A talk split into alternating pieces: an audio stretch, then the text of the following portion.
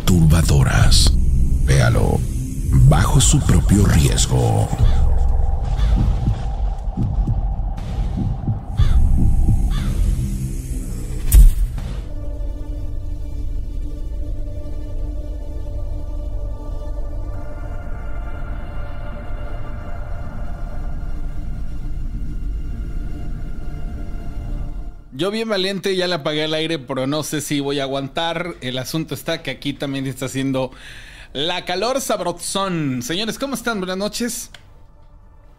Placer saludarlos desde Historias de Miedo y les, les quiero preguntar una cosa, no sé si todavía sea prudente por las cuestiones del tiempo, pero pues bueno, les, les doy las buenas noches, les digo muchas gracias de verdad por estar con nosotros.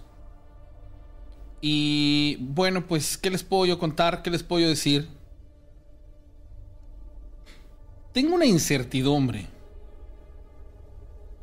Bueno, más que una incertidumbre es una especie como de de pregunta, ¿no? Que les quiero hacer y que quiero usted, que ustedes me ayuden a, a, a resolverla. No sé por qué extraña razón. Bueno, sí, la, la razón sí la sé. El, el hecho es que nos han compartido pues obviamente material de otros programas. Y en la mayoría de los programas, no sé por qué extraña razón. Sinceramente no lo sé. La mayoría hablan así, miren. Buenas noches. Bienvenidos a Historias de Miedo. Y entonces me estaba preguntando si a ustedes también les gustaría que hiciera esta voz para las historias de miedo. Es neta que, que me estoy haciendo esta pregunta, ¿eh? O sea, si de veras eh, les gustaría que hiciera esta voz, pero yo espero que no. Porque una cosa es el tema y el contexto y otra cosa es el por qué hablan así, no entiendo. Entonces, no es una crítica, ¿eh? Al contrario, o sea, es muy respetable. A lo que voy es a esto a que si sí les gustaría, o sea, yo, yo me pregunto, si les gustaría que hiciéramos la voz así, como la de Arquiviveros. No lo sé, pero bueno, señores, buenas noches. Dice, hola, soy Axel. Ayer te conté por chat en YouTube que la unidad Riveras de Buenavista, atrás de la Nissan, hace tres años yo tuve una novia que vive en Fresnos, esto ahí, pegado ahí a Riveras. Bueno, su mamá de esta chica tiene una taquería.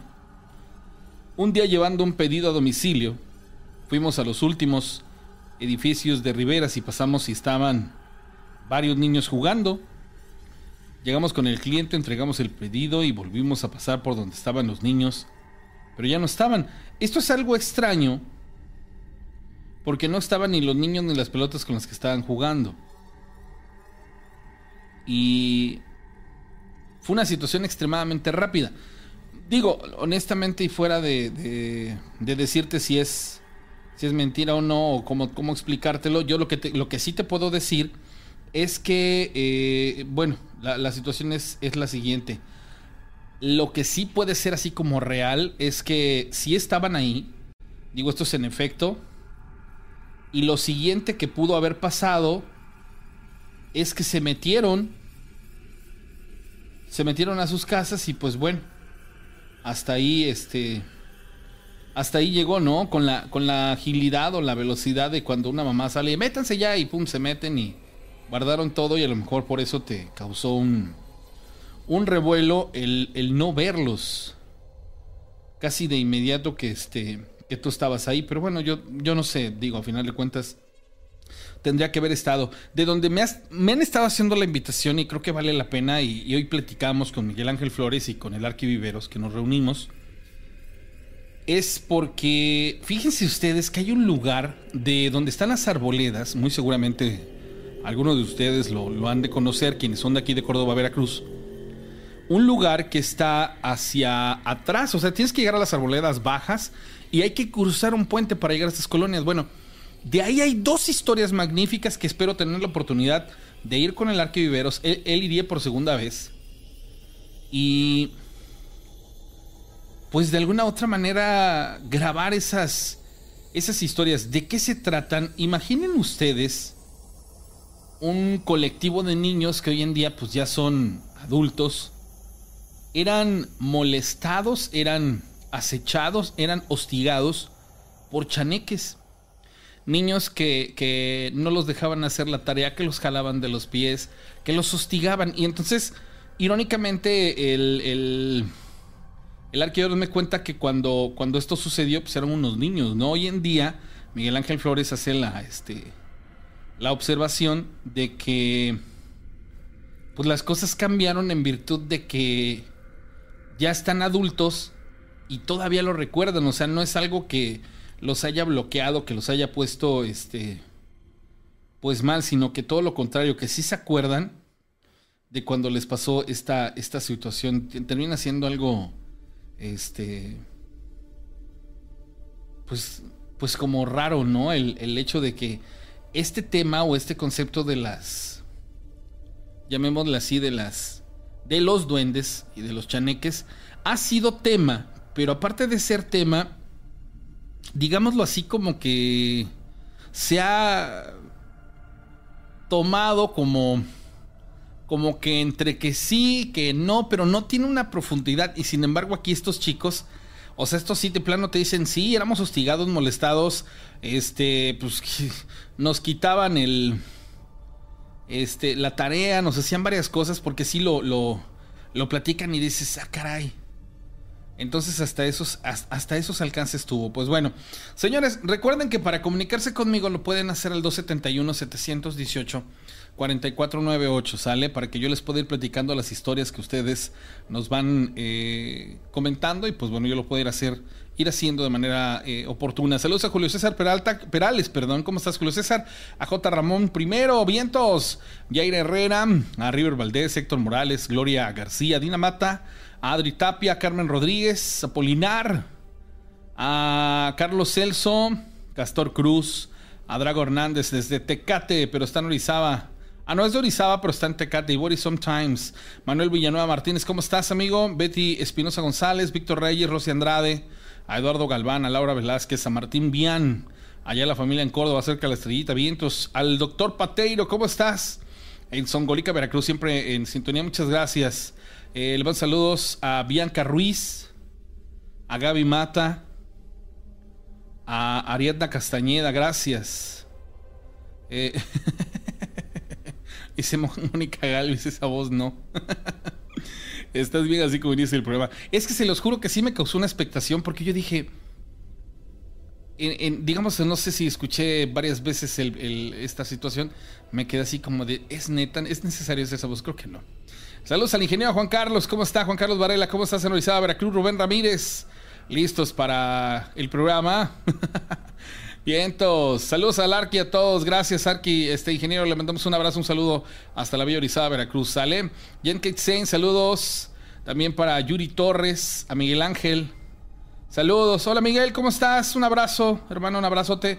A Yuri Torres desde Orizaba, Elian Meme Díaz, gracias. A Jair de Ángel Santiago, Laura Sánchez, a Pedro Sánchez desde Colombia, Cucuta, gracias. Un abrazo. Bianca Ruiz, ¿cómo estás? Muchas gracias, un saludo. Y bueno, a todos los que se van conectando, recuerden compartir la, la, transmisión para que seamos más personas cada vez las que se conecten a las historias de miedo. Sale, muchísimas gracias. Saludos a Héctor Telles, a Cris, a Frabluca, a Víctor Morales, Carlos Arias, a Dionía Alfonso, a Lenin Morales. ¿Cómo estás? Sir Rabaneus, Rabeneus, perdón. Desde Chile, Sir Rabaneus. No sé por qué siempre te leo mal, amigo, discúlpame. Angie True, ¿cómo estás? Buenas noches. Ismael Lucas Padilla. A Jay Cap, buenas noches. A Víctor Morales. María del Carmen. Carlos Arias. Mari Hernández. A Mayra Velázquez Piña. A todos los conectados. Me da mucho gusto. A la, Aralit Reyes, ¿cómo estás? Al buen Miguel Ángel Flores. Dice la voz de del arquitecto Coquis Velasco. Este, saludos a Jesús García, saludos a Estela y a Ángela, su bebé, allá en los lienzos. Side Collector and the Monster Crew. Buenas noches, hermanos de Colima, gracias. Un abrazote, Felipe Gerardo. Dice, a ver qué puso. Ay, Felipe Gerardo. Estás viendo que, que lo que va a pasar cuando hagas ese tipo de comentarios. Y este, y luego te pones. Ay, ay, ay.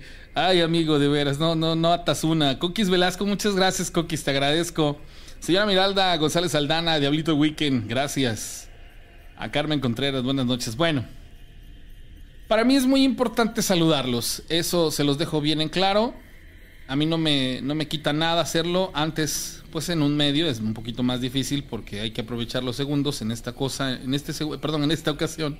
Saludos a Roque Ramos Ávila, a Primo Lepomuceno Ariana Rosales, hola, ¿cómo estás? Todo lo contrario, entre, entre más, más colaboradores, más amigos, más gente que está conectada pueda saludar, me siento más contento porque les explico, porque si yo estuviera viendo el programa, a mí me encantaría que me saludaran. Y si siempre me saludan, todavía más. ¿Por qué? Porque quiere decir que sí notan que estoy ahí viendo el programa. Entonces eso es de alguna manera algo agradable. Sale, antes de que arranquemos con las historias, este, voy a, hacer una llamada telefónica. Hay, hay, una situación que se va a dar el día de mañana, y esto se los quiero compartir. La gente que es de Córdoba, la gente que es de, de, de aquí de la zona de Orizaba, Veracruz, bueno, pues les voy a platicar que el día de mañana, y como lo han visto en algunos grupos, porque yo sé que mucha gente que ve el programa está en, en, algunos de los grupos de, WhatsApp. Pero bueno, ¿qué va a pasar el día de mañana? Bueno, como ustedes saben, la ciudad de Orizaba tiene un río que por cierto se los dejaron bien bonito, pero este río tiene y guarda no solo historias, sino muchas anécdotas de gente que ahí ha tenido avistamientos, que ha sido, pues, eh, ha corrido con la suerte de ver cosas paranormales. Y mañana van a hacer un recorrido, pero no tengo bien el contexto. Sin embargo, Sonia sí. ¿Quién es Sonia? Bueno, ella es parte del grupo administrativo de la banda Magufa de Orizaba, Veracruz, nuestros hermanos de Orizaba. Y pues bueno, voy a platicar con ella porque queremos ampliar esta invitación para toda la gente de, Historias de Medio que está viendo el programa y que esté en Córdoba, que esté en Orizaba, que esté en la zona y que quieran acudir. Bueno, bajo qué lineamientos lo van a hacer. Hola Sonia, ¿cómo estás? Buenas noches. Hola René, muy buenas noches, gusto en saludarte. Un saludo también muy grande a todo tu auditorio. Oye, pues muchas gracias Sonia. A ver, no seas malita, platícanos cómo va a estar esto del recorrido al río de Orizaba. Mañana, ¿a qué hora es? ¿Dónde empieza? ¿Cuáles son este, las, los lineamientos que hay que seguir? ¿Qué cosas hay que llevar? ¿Qué va a pasar? Y, todo eso que queremos saber. Claro que sí, René. Bueno, como ya bien mencionabas, mañana vamos a realizar un recorrido ahora sí, en lo que es el Paseo del Río. Estamos citando mañana a las nueve y media de la noche por la parte trasera de Plaza Bicentenario. que conocen el Plaza Bicentenario, bueno, tú eres uno de ellos, saben que abajo hay un parque. Ahí nos vamos a reunir nueve y media para iniciar a las diez en punto. Es un recorrido de aproximadamente dos horas. Y como bien mencionabas, el río tiene muchísimas leyendas, ya sabes que sobre la llorona, que si se llegan a escuchar psicofonías y duendes, Incluso también vamos a pasar este por el área de Nahuales y en donde se comenta mucho del famoso ser alado o hombre polilla, como muchos lo llegan a conocer. Como tú experto en el tema, sabes muy bien que siempre que se dice que el hombre polilla aparece es porque algo va a suceder, algo fuerte. Y bueno, esperemos a ver mañana qué vamos a encontrar. Incluso por ahí, en una parte del recorrido, se llega a decir que hay historias muy fuertes sobre, dijéramos de una manera bonita, sobre el pingo. Ajá. Es que mañana no se vayan a perder el recorrido. Lo que deben de llevar es este celular bien cargado. Si van a llevar cámaras, claro que sí las pueden llevar. Y sobre todo lámparas este, también comentábamos que al final pueden llevar este, a lo mejor su botella de agua, un refresco o algo que les sea práctico llevar para después del recorrido convivir un ratito. Cabe destacar que la entrada es un evento gratuito en donde aparte que va a estar participando Magufos, va a estar este otros amigos investigadores como, como así como tú René, que esperemos contar contigo, vienen otros ufólogos de la ciudad de Córdoba, investigadores también de aquí de la ciudad de Orizaba se unen. Es un evento para disfrutar, para en el recorrido contar leyendas y contando también este las experiencias que vamos a ir teniendo al momento. Y sobre todo como este ya bien lo mencionabas pues que sí que estén al pendiente de nuestras redes porque ahí se va a estar haciendo toda la transmisión en vivo. Ahí, para la gente que más o menos se ubique y quienes no hay que llegar a la ciudad de Orizaba y preguntar en dónde está esta plaza Bicentenario. Para, para algunas otras personas, en esta plaza está la entrada al exconvento de, de ¿cómo es el exconvento de? De San José de Gracia. Ajá, y ahí está, ahí está, ahí mismo está la entrada, si ustedes quisieran verlo, bueno, pues es, esta explanada está, está curiosa. Me llama la atención porque el recorrido únicamente va a ser en un sentido, eh, Sonia, o va van a bajar y luego van a subir o, esa parte sí es la que me queda este sí vamos a bajar a bajar vamos a pasar todo lo que es este digamos una conocida línea de autobuses hasta llegar al punto del puente del toro que ahí digamos se puede decir que es una parte fuerte por todas las leyendas que ahí se cuentan y sobre todo este psicofonías y todo material este del fenómeno paranormal que se haya encontrado. Llegamos hasta ese punto y de ahí regresamos al punto de partida que es en Plaza Bicentenario. Ok, para, para más o menos ahí se vayan ustedes ubicando. ¿Esto va a tener una duración de...?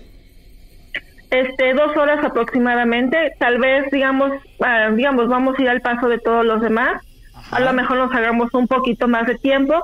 También cabe mencionar que, claro, vamos con todas las medidas de, de seguridad. Ok. Bueno, pues entonces ya lo escucharon quienes quieran acudir mañana desde las 9 de la noche de preferencia para que no se les haga tarde y puedan ustedes escuchar todas las recomendaciones que se van a hacer previas al recorrido. Mientras tanto, Sonia, te agradezco mucho tu tiempo y que nos compartas esta información para que los que estén interesados mañana puedan acudir y disfrutar de este recorrido nocturno al, río de, de, la ciudad de Orizaba, Veracruz, que tiene tanta historia, tantas leyendas, tantas, eh, digamos, anécdotas que bien vale la pena eh, conocer. Así es, René, pues muchas gracias por la llamada y como bien lo mencionabas, es un recorrido que vale la pena hacer. Esperemos encontrar muchísimo material porque tú sabes que en un río es seguro que algo vamos a encontrar. Aparte de convivir y reconociendo pues algunas leyendas que se llegan a contar. Perfecto, Sonia, pues muchísimas gracias, te agradezco y que tengas una fabulosa noche. Sí, gracias René, igual para ustedes, muchas gracias. Hasta luego, Sonia. Bueno, pues ya lo escucharon amigos, mañana nos estamos viendo por allá en el Parque Bicentenario. No, amor, no, muchas gracias. Bueno, a ver. No, no, no, no, no, no, porque lo más los voy a antojar. Es que eh, me iban a traer algo de comida, pero no sea más imprudente. Este, la cuestión está en que mañana nos vemos quienes todavía no, no, este, no tengan planeado ir, este, por allá nos vemos para hacer este recorrido, bien vale la pena conocer eh, ciertos aspectos de este lugar. yo les contaba de un, lugar específico que está en donde está un hotel y que hay una ventana o hay una historia que yo les platicé hace tiempo. Y bueno, sí me llamó la, atención. Hay unos lugares así medios escabrosones y sí valdría la pena de alguna otra manera pues ir a, dar, a dar la vuelta por allá. Entonces mañana por ahí les voy a estar transmitiendo para que ustedes también puedan, la gente que es de fuera de Córdoba, de Orizaba, Veracruz, estar pendientes con eso. Pendientes también porque a finales de mayo tenemos la vigilia este, ovni y de fenómeno paranormal en la ciudad de Orizaba, Veracruz. Recuerden, digo, perdón, aquí en Córdoba, Veracruz. Recuerden que ya todo está eh, listo. Pero bueno, saludos al biólogo. No pude escuchar tus audios, amigo. Andaba yo este, haciendo unas cosas, ¿sale? Ah, pues muchísimas gracias, eh, les agradezco. Saludos a Mari Ornenas. No será Ornelas, quién sabe. Saludos a la señora Miralda. Este. Muchísimas gracias. Señora Miranda González, así como usted lo menciona, este, es, una, es una realidad. Por eso es que los saludo a todos. ¿sale? Saludos a J-Cap, que es el chavosaurio. A Omar Rodríguez y a Juan Álvarez, Alma Perdida. Saludos a toda la gente de San Luis Potosí. Bueno, entonces ya se juntó más banda, ya está más gente conectada. Yo agradezco enormemente a la gente que apenas se va uniendo. Yo en Luis Live, saludos desde Wichita, Kansas, vientos. A Lucy Jauregui desde Teocaltiche, Jalisco, gracias. Ariana Rosales, saludos. Te mando un saludo bien grande, Ariana. Jesús, Jesús Ramírez Jr. desde Villanueva, Zacatecas. Órale, qué buena onda. Eh, Praderas de San Miguelito, Juan Carlos Aguilar. A José Rodríguez, dice Ariadna Castañeda, yo iré al río. Perfecto. Saludos a mi amigo Ángel Román Lara en Oakland, California, hermano. Un abrazote. A Rafa Valera. Valera, ahora sí lo leí bien. bueno, señores, pues ya, no se diga más, señores, entramos en contexto. Vámonos con las historias. Estas historias o esta selección de historias que les, les estoy. Este, saludos a mi amigo Charlie, que anda conectado esta noche. ¿Qué onda, Charlie? ¿Cómo estás? Te mando un saludo bien grande. Un abrazo, que estés excelentemente bien, así como todos los conectados. Sale de, uh, de Janet Hernández. ¿Cómo estás? A Vicente Sánchez desde Juárez en Orizaba, ah, desde la, desde la Juárez en Orizaba, ok, vientos. Agustín Salazar, a Darío Hernández y a la señorita Mayra Velázquez Piña, toda la gente que está conectado. Pues bueno, ámonos recios, señores. Esta selección de historias de las que ustedes me han hecho llegar tienen situaciones en común. Aclaro, no son digámoslo así, en contexto tan parecidas o tan similares, pero tienen una situación como en particular. La primera de las historias, les voy a ser sincero, cuando terminé de escuchar el relato, sentí feo porque pues somos humanos, ¿no?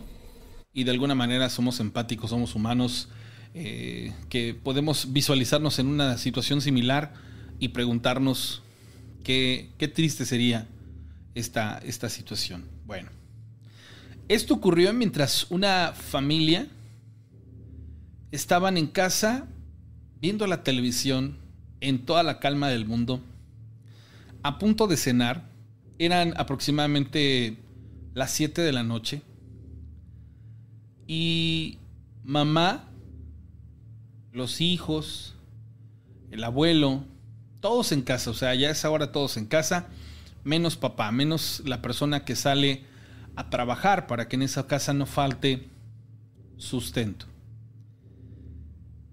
Mamá estaba cocinando y de pronto tuvo una corazonada. Y por la extraña razón que sea, este tipo de corazonadas cuando se llegan a percibir son son horrorosas porque sabes que algo no está bien, pero no puedes en ese instante corroborar qué. Resulta ser que después de que mamá siente esta corazonada, y por mamá me refiero al personaje, le pregunta al hijo mayor, oye, ¿qué hora es? Dice, son como siete y cacho, siete y, siete y media. Dice, ah, ok, no ha de tardar en llegar tu papá. Pon la mesa. Ya casi vamos a cenar. En ese instante el hijo se puso a colocar la mesa y a la cocina llegó el abuelo y dijo, oye, qué rico huele, ¿qué hiciste de cenar? Dice, vamos a cenar salsita de huevo con frijoles refritos, quesito de hoja y un champurrado que les acabo de preparar. Uy, no hombre, va a estar sensacional esta cena. Sí, dice, además ya sabes que a tu marido le encanta. Dice, sí, ojalá ya en cuanto llegue, cenamos.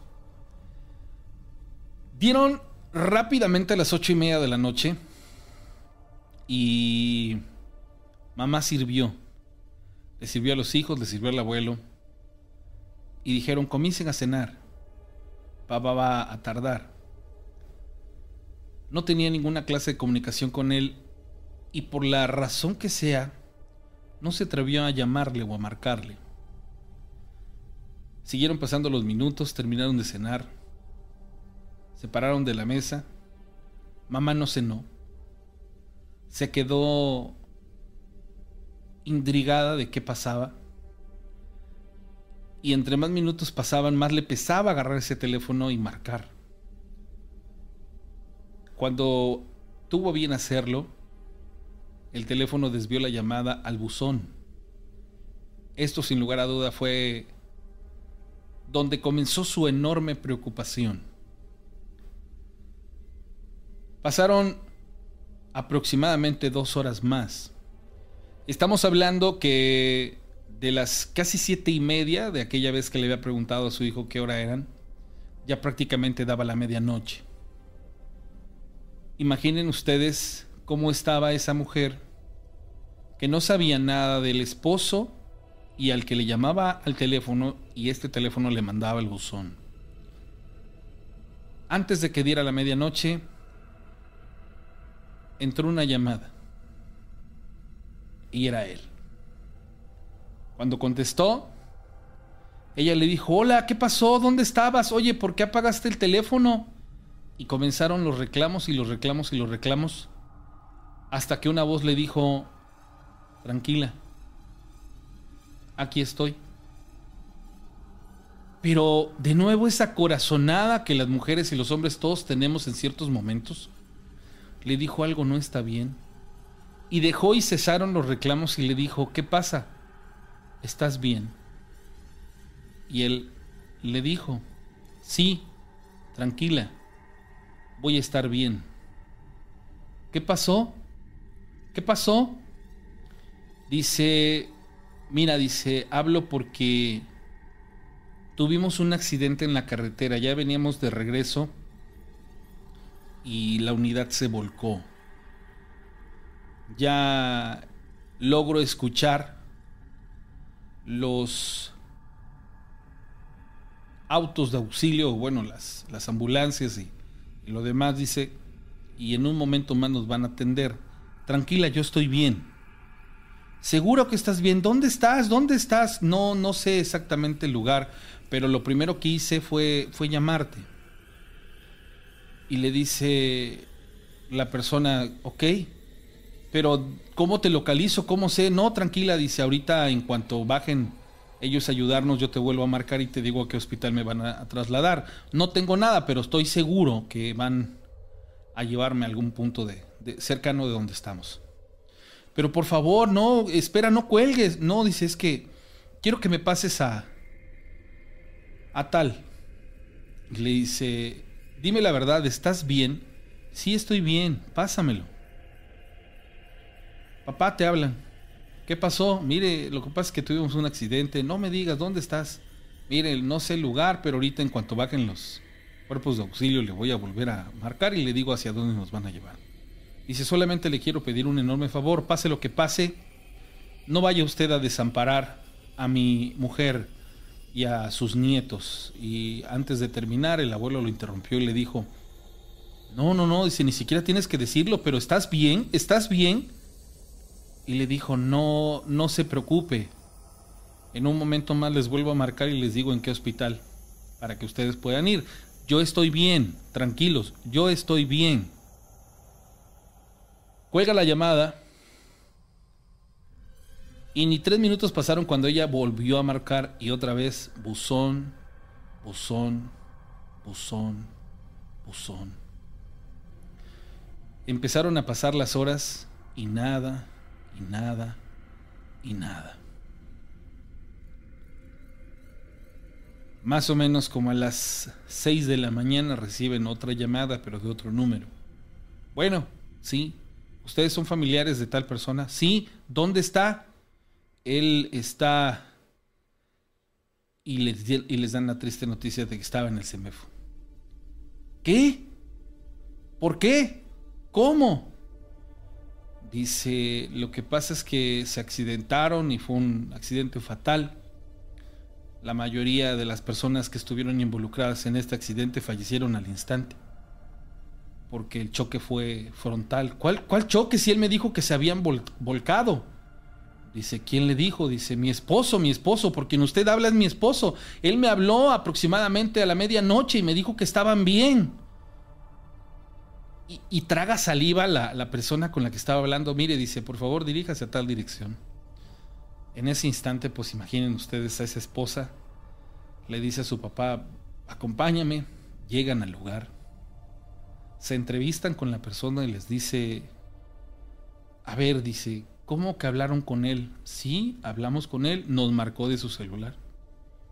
Dice, no, dice, es que eso es imposible. ¿Por qué es imposible? Dice, porque él venía manejando y él murió prensado. Dice, inclusive le estalló el pecho y el estómago y no había forma de que él sujetara el celular y se lo colocara en el oído. Es más, el celular está roto. Miren, en ese instante se hizo un silencio y a pesar del dolor, todos se quedaron estupefactos por lo que ahí estaba sucediendo. Lo que siguiente pasó fue que ella al sujetar el celular lo intentó encender y le dice, permítame. Y encienden el teléfono y la última llamada era a las 12 de la noche. Aquí la incertidumbre de esta historia es que médicamente por los cuerpos de auxilio, ninguno asegura, afirma o puede creer que este personaje tomó el celular y él hizo la llamada porque por el accidente había quedado en condiciones mortales. Es más, falleció, dicen ellos, él falleció al instante, dice, él tiene fracturas aquí y allá, o sea, es imposible que él haya tomado el celular y hablado por teléfono. Mientras que ella cree que sí lo hizo, pero entre, entre que sí que no, y esta enorme incertidumbre, ellos al final de cuentas no saben decidir o no saben definir si esto que sucedió fue mientras él estuvo vivo y no hay una explicación técnica para que lo hiciera, o ya estando muerto, su espíritu, su alma, logró comunicarse de manera física con la esposa para poder despedirse. Y lo, creo que yo la parte más importante del esposo, pedirle al suegro que bajo ninguna circunstancia fuera a desamparar tanto a la hija como a los nietos. A mí la verdad cuando me contaron esta historia sí se me partió el corazón porque pues soy papá y yo no me imagino a un padre en esa situación Qué fuerte ha de ser que físicamente te vas a morir, pero espiritualmente no quieres abandonar porque sabes que tienes hijos, que tienes una obligación, una familia, una responsabilidad y que vas a dejar pues lejos de las cosas bien hechas una preocupación. Y te vas a ir con esa incertidumbre de qué va a pasar. Y tal vez eso haga que muchos espíritus, que muchas almas no trasciendan por esas cosas terrenales que te atan en un cierto momento de tu vida o en una circunstancia como, como esta.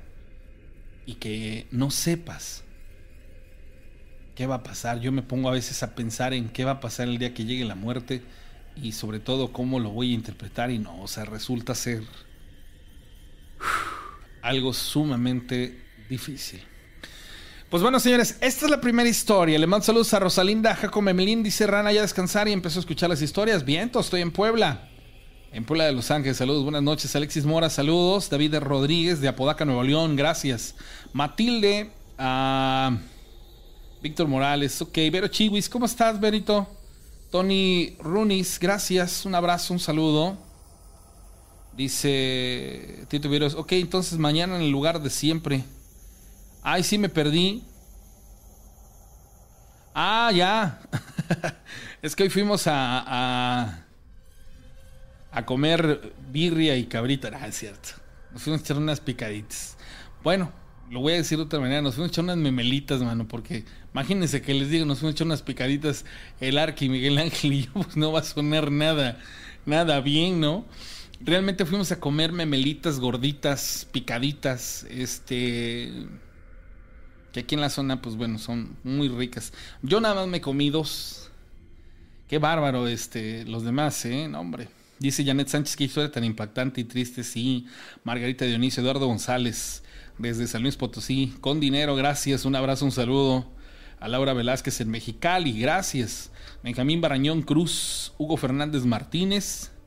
Y a todos los que se van conectando, ojalá puedan compartir esta transmisión. Y bueno, ahora les platico otra de las historias.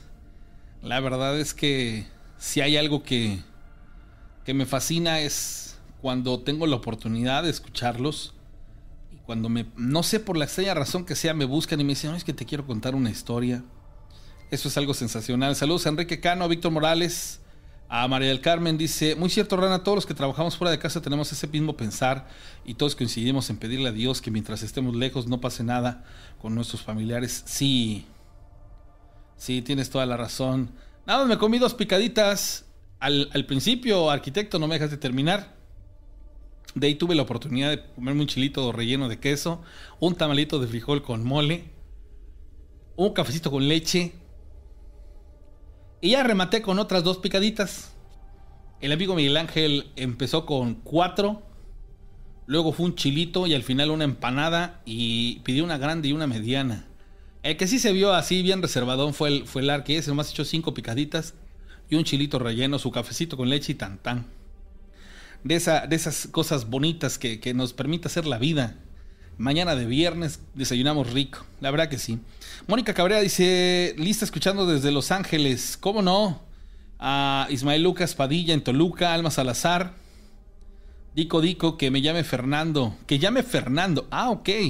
Francisco Hernández desde Nueva York. Poncho Cruz. Este. La entrada a la hacienda de Toxpan. Mi querido Poncho, sí, cuando quiero comer este picaditas con, con carne, ahí voy a, Ahí, es en donde las voy a comer.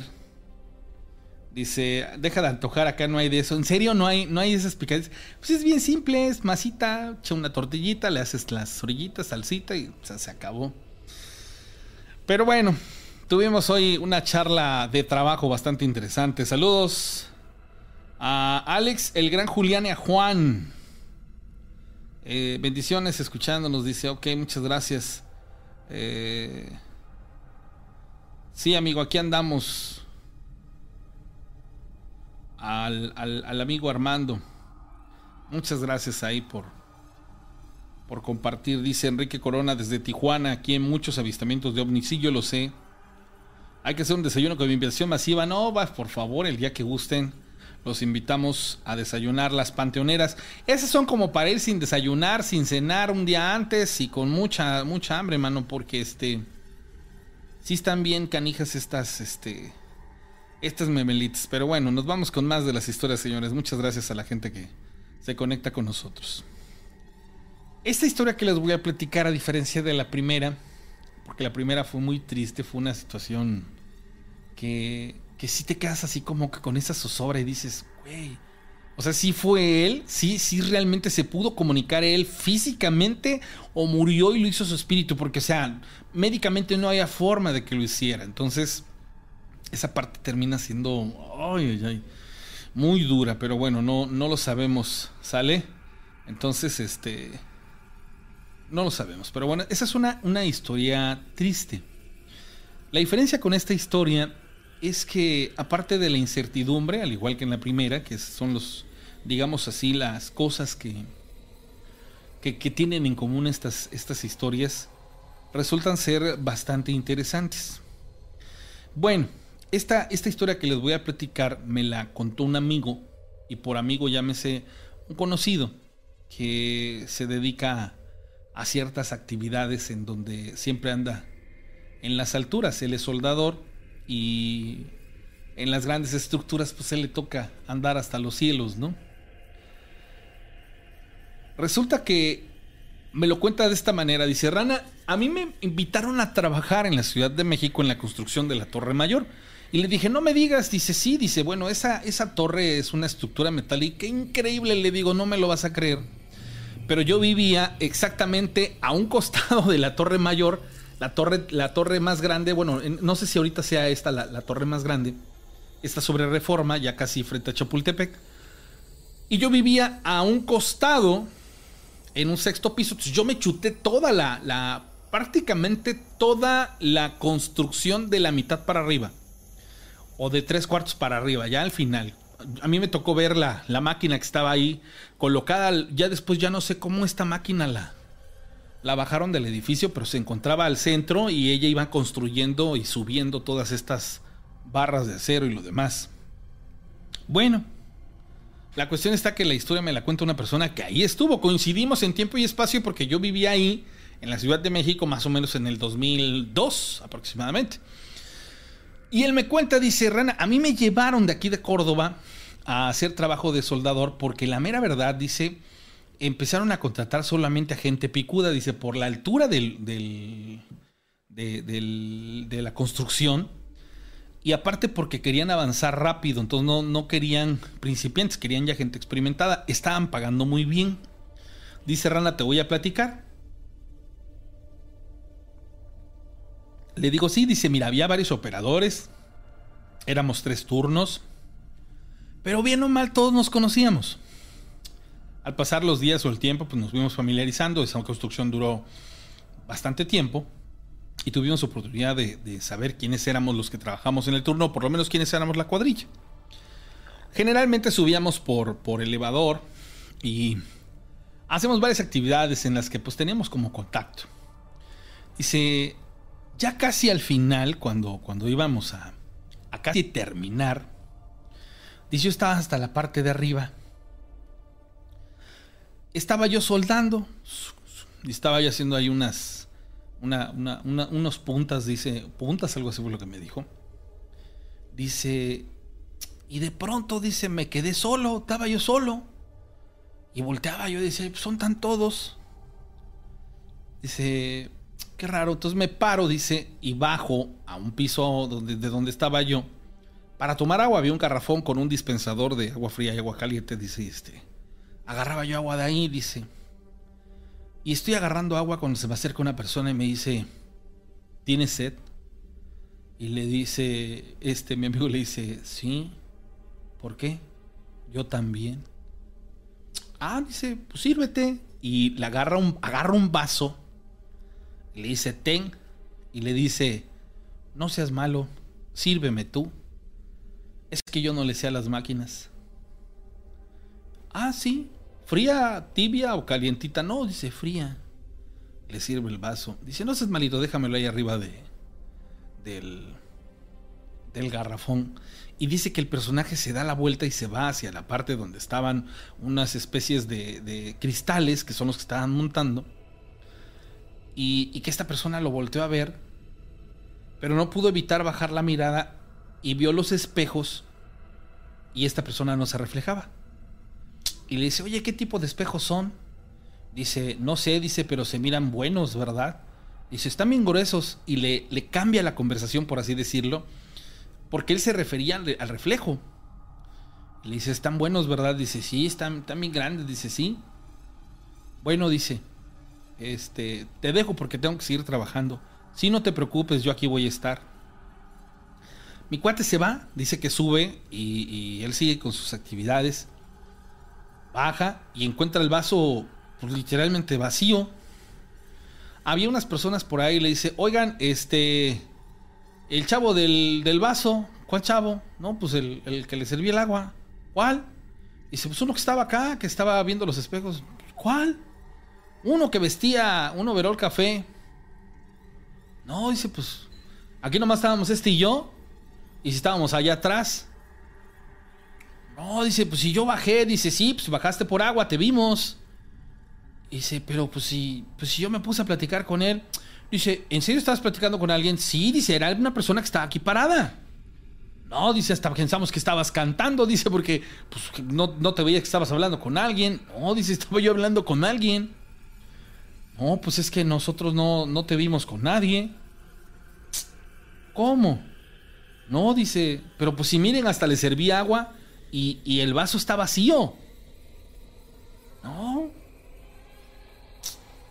Y dice que él se queda así como bien sacado de onda y pesca el vaso, el vaso vacío y le empieza a oler el,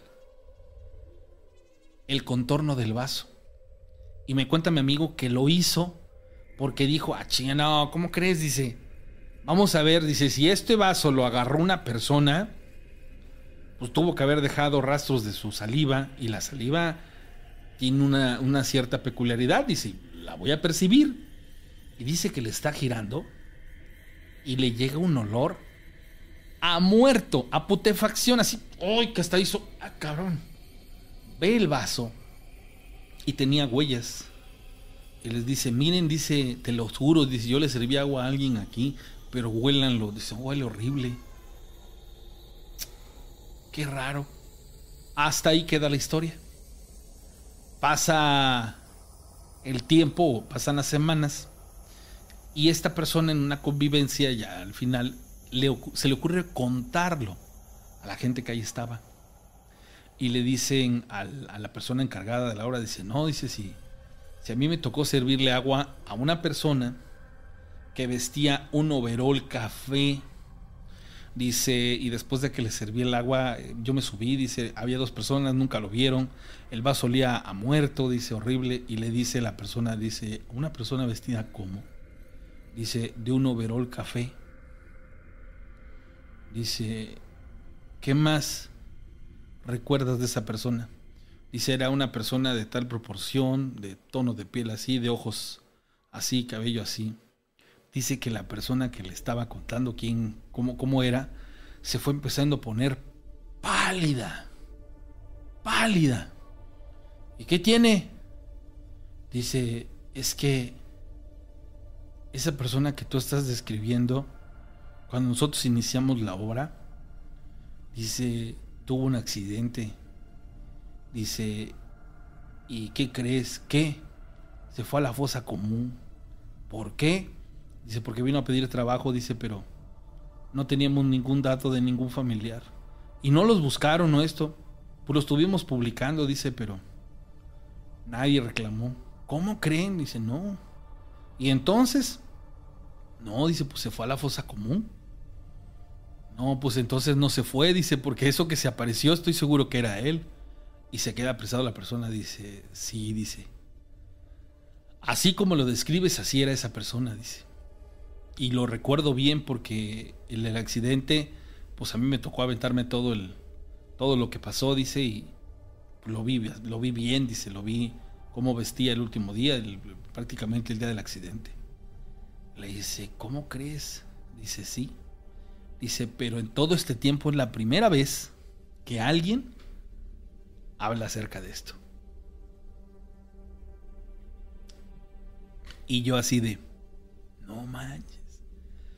Me hizo recordar las cuestiones estas de, los edificios que tienen, pues esta, este tipo de cosas. No sé yo hasta dónde, pues este tipo de situaciones sean eh, viables, ciertos, falsos, pero sí está está muy cañón, ¿no? O sea, este tipo de, situaciones, pero llegan a, ser sorprendentes. Y como les dije, esta es también una de incertidumbre muy cañona porque dices, ¿qué, qué onda, no? ¿Qué pasó? ¿Qué pasó? Y, como le dije a la persona, le digo, oiga, ¿y por qué a usted se le vino a la mente a, lo de oler el vaso? Dice, lo que pasa es que yo soy bien fijado, dice. Entonces, digamos que como que, como que me clavo mucho en muchos aspectos, dice. Y sí me gusta estar este, al pendiente de todo este tipo de, cosas, como para que quede yo ahí satisfecho y no, no me sienta yo como que algo, algo no cuadró. Pero bueno, siguiendo y siguiendo, señores, con cuestiones de edificios embrujados y de edificios. ¿Cómo se le podría llamar, Fernando? Edificios malditos. Edificios. Buenas noches, Rana. ¿Cómo, cómo, cómo le dirías tú a tu edificio? ¿Edificio maldito? ¿Edificio este, embrujado, este, ¿cómo le llamarías? Pues, eh, eh, gracias, Rana, por la oportunidad que me das, Rana. Fíjate, Y un saludo y buenas noches para todos los que están en el canal. Este, Rana, fíjate que te quiero comentar esto, que por lo que tú me preguntas, para mí, para mí que es un edificio, este, como decir maldito, porque este, no sé, no sé si te comenté, Rana, si no te lo comenté, te pido disculpas a ti y a los muchachos porque cuando hace no unos días atrás la supervisora, ¿verdad? Que me había, me había comentado a mí que habían investigado que según esto la historia este cuenta de que en el año 1400 aquí era un cementerio pero de las personas originales de aquí los este los que le llaman verdad este indios americanos que ellos tienen un panteón aquí pero en el año de 1400 y no sé cuándo fue que lo transformaron aquí que se hizo ya diferente pero ya ya ya no ya no fue panteón después no sé a cuántos años después Rana Uy, no, estamos hablando de, de mucha historia en, en el lugar, sin lugar a duda. Exactamente, y yo siento, bueno, mi forma de pensar, Ana, que puede ser, ¿verdad? Un, este, aquí este edificio se le puede llamar como un edificio, este, pues, a lo mejor maldito, porque te, porque mira, eh, Serrana, no sé si tú sepas algunas historias de algunos muchachos que algún día te contaré más de los que yo tengo que comentarte, que los muchachos, eh, las personas este, indios americanos, maldecían a los blancos cuando ellos les quitaban las tierras o cuando ellos les hacían algún daño a sus familias. No, no sabía, pero ¿qué, qué hay en torno de ello? Eh, más adelante, te lo contaré con detalles si tú me lo permites en un relato, ¿verdad? Para que lo sepan con más claridad los muchachos, este, para que no me no no no desvíe yo de pronto la conversación y además no te quede tiempo a ti por si alguien quiere llamar, Rana. No, no te preocupes, mi querido Fernando. Antes le mando saludos a Frank Orbs que nos está viendo, a Fer Lanea, desde, bueno, saludos a toda la comunidad, a Valeria Sánchez, a Sandra Ramírez y a Michelle Medina y a Judy Flores. Amigo Fernando, te escucho, cuéntame la historia. Ajá, muchas gracias, Rana. Y fíjate que, este, como yo a veces no, no puedo ni siquiera a veces este, contestar en el chat, pero siempre estoy con ustedes, pero como aquí tengo mucho trabajo, a veces no puedo contestar, pero alguien me invocó y ya me aparecí, Rana. ah, vientos, hablas para saludar al público. Sí, y contarte un pequeño relato, si me lo permites también, Rana, aprovechando, también si, hay tiempo. Sí, sí, por favor, Fernando, cuéntamelo, yo te escucho. Ajá, gracias, Rana. Fíjate que te quiero comentar esto. Eh, esto me pasó es un relato que hasta va a parecer algo chistoso, pero a algunas que otras personas les han parecido un caso como así, como ya en muchos relatos de lo que tiene mucho tiempo ustedes han escuchado de las personas que viajan este, en la carretera. En este caso quiero comentarte este, este relato, Rana, que me pasó cuando yo tenía apenas 17 años. Yo ya era chofer transportista. Sí, perdón. Antes de que continúes, Fernando, hay, hay un, punto que te quiero mencionar que lo, lo, escribe Miguel Ángel Flores Peláez. Dice, es verdad, Fernando, porque cuando sacaban a los indios de sus tierras, estos maldecían los lugares. Ándale, así es, Rana, y por eso te digo que más adelante te comentaré un relato para no enredar, ¿verdad?, mi, mi relato, ¿verdad? Y como te dije, no quitaré tiempo, antes que nada te pido una disculpa a ti, ¿verdad?, y a los muchachos, por favor, Rana. Sí, te escucho, adelante. Ajá, muchas gracias, Rana. Pues, pues, fíjate que esto que te quiero comentar me pasó, te digo, cuando yo tenía apenas 17 años y hasta de pronto a algunos les va a causar risa y a otros, este, no sé, ¿verdad? Se van a sorprender. Fíjate que me pasó así, Rana. Eh, resulta de que cuando yo ya tenía este mi trabajo como chofer transportista a los 17 años, Rana, porque yo ya sabía manejar desde los 12 años. Un hermano mío me enseñó a manejar en los carros que mi papá tenía. Ok. Ajá, entonces ya de, ya de más edad, este, ya, ya me, cuando me fui a trabajar, trabajaba por el rumbo de por allá de la Merced, por ahí estaba la compañía de transportes hace tiempo, y pues, eh, y lo que pasa con todos, este, casos, Rana, uno de pronto conoce a algunas muchachas, algunas chavas, a uno de adolescente anda de pronto queriendo enamorar a algunas chavas. Pues en ese caso, este, yo ya andaba atrás de una muchacha ahí que vivía cerca de mi barrio, y resulta de que yo me la llevé en una ocasión, porque le dije a ella, mira, ¿qué te parece si vamos, este, me acompañas a mí? Tengo que ir a dejar este una carga eh, allá en Acapulco de escaleras de aluminio y mucho material de aluminio y por ahí te voy a invitar a que comamos ahí en Tres Marías. Mira, hay un restaurantito que donde se come de lo mejor porque estabas hablando de comida hace un ratito, Rana. no, te preocupes, Fernando. Ok, entiendo, muchas gracias. Ajá. y fíjate que entonces este, yo le dije a ella y ella me decía, no, no te creo, este, en todos los lugares es igual, no cocinan bien. Pues ahí en Tres Marías siempre paso a comer, ahí le dije a un restaurantito donde se come bien sabroso, vamos, te invito. Dice, ah, bueno, está bien. Eh, en, un, sábado, ¿qué te parece? Porque yo no trabajo el sábado y el domingo. Bueno, me la llevé conmigo, Rana, la estaba conquistando, ella casi era mi novia, la chava, te diré aquí entre nos. Ajá. Pues entonces, Rana, yo acostumbraba mucho, fíjate, en los, hace muchísimos años, eh, te digo, en Tres Marías no había tantísimo restaurante como dicen que después había. Yo acostumbraba, Rana, a comer en el restaurante de la entrada, de los primeros o en los últimos, o si no, en, los en los puestos de la calle, porque había localitos comerciales y también había gente que vendía en la calle porque no tenían para pagar un local comercial. Entonces yo a cambio de eso, digamos, este, yo entendía que decía yo, me daba cuenta porque muchas personas comían siempre, por lo regular se llenaban los, los lugarcitos a la mitad, pero a los primeros o a los últimos nadie les hacía caso y yo decía, voy a ayudar a las personas que, eh, que de los primeros o los últimos para este contribuir con los pobres muchachos porque luego no vendían nada. Y pues me acostumbré mucho, Rana, a comer en un restaurantito de los últimos locales ya para terminar la salida que vienes tú como del Distrito Federal hacia Cuernavaca. Ok. Ajá, ahí. Entonces, en el último local conocí a una muchacha que, este, una muchacha muy bonita, sea lo que sea muy bonita la muchacha. La dueña este, era buena persona, buena, amable. Tenían bastante diferentes tipos de comida eh, y, muy sabrosa. Y yo llevando a esa chava la invité ahí y ahí viene el, el, caso, el caso raro o extraño, Rana. Que cuando yo ya conocí a la muchacha, por lo regular, cuando al principio yo no la veía, no le tomaba atención, te diré. Veía que era una muchacha muy bonita, me atendía a mí sin problema, pero yo no le prestaba atención porque, como te digo, yo ya andaba conquistando a la otra chava, yo no quería en ningún momento este fijarme en otra mujer, como muchos somos así, ¿no? Que no, cuando ya queremos una relación seria con alguien, ya no andamos de pronto queriendo enamorar a otra mujer. Pues resulta, Rana, que cuando, ahí viene lo gracioso y lo chistoso, pero mira, cuando yo este la llevé a ella, nos sentaron en la, en, la, en la silla, era alrededor del mediodía, Rana. Se acerca la muchacha a atendernos y dice, hola, dice, ¿cómo están? Y la muchacha ya me conocía a mí. Decía, hola, Fernando, ¿cómo le va? Le digo, bien, por aquí estamos. Este, ¿Qué van a querer? Bueno, ordenamos la comida rana y ella se fue a atender a otras mesas y otras sillas, eh, digo otras mesas, perdón, de los clientes, pero cuando yo me di cuenta al verla hacia ella, hacia dónde se dirigía, hacia la cocina, como a unos, cuando mucho 10 metros, rana, no era muy lejos, cuando veo una muchacha, una, perdón, la muchacha da la vuelta y una niña atrás de ella, como de unos entre dos años y tres años de edad, Rana. Una niñita bien pequeñita caminando así bien, este, eh, bien amablemente, la niñita bien sonriente, pero tomándose del mandil o delantal que usan las meseras, Rana. Tú sabes que las meseras o en todas partes del mundo se ponen un, un delantal o mandil cortito donde te toman la carta o te toman este la orden y después se guardan ellos este, la propina o guardan las plumas o lo que sea es un mandilo delantal, no sé cómo le llaman, un, un, pequeño cortito que se lo ponen en la cintura, Rana. Ajá.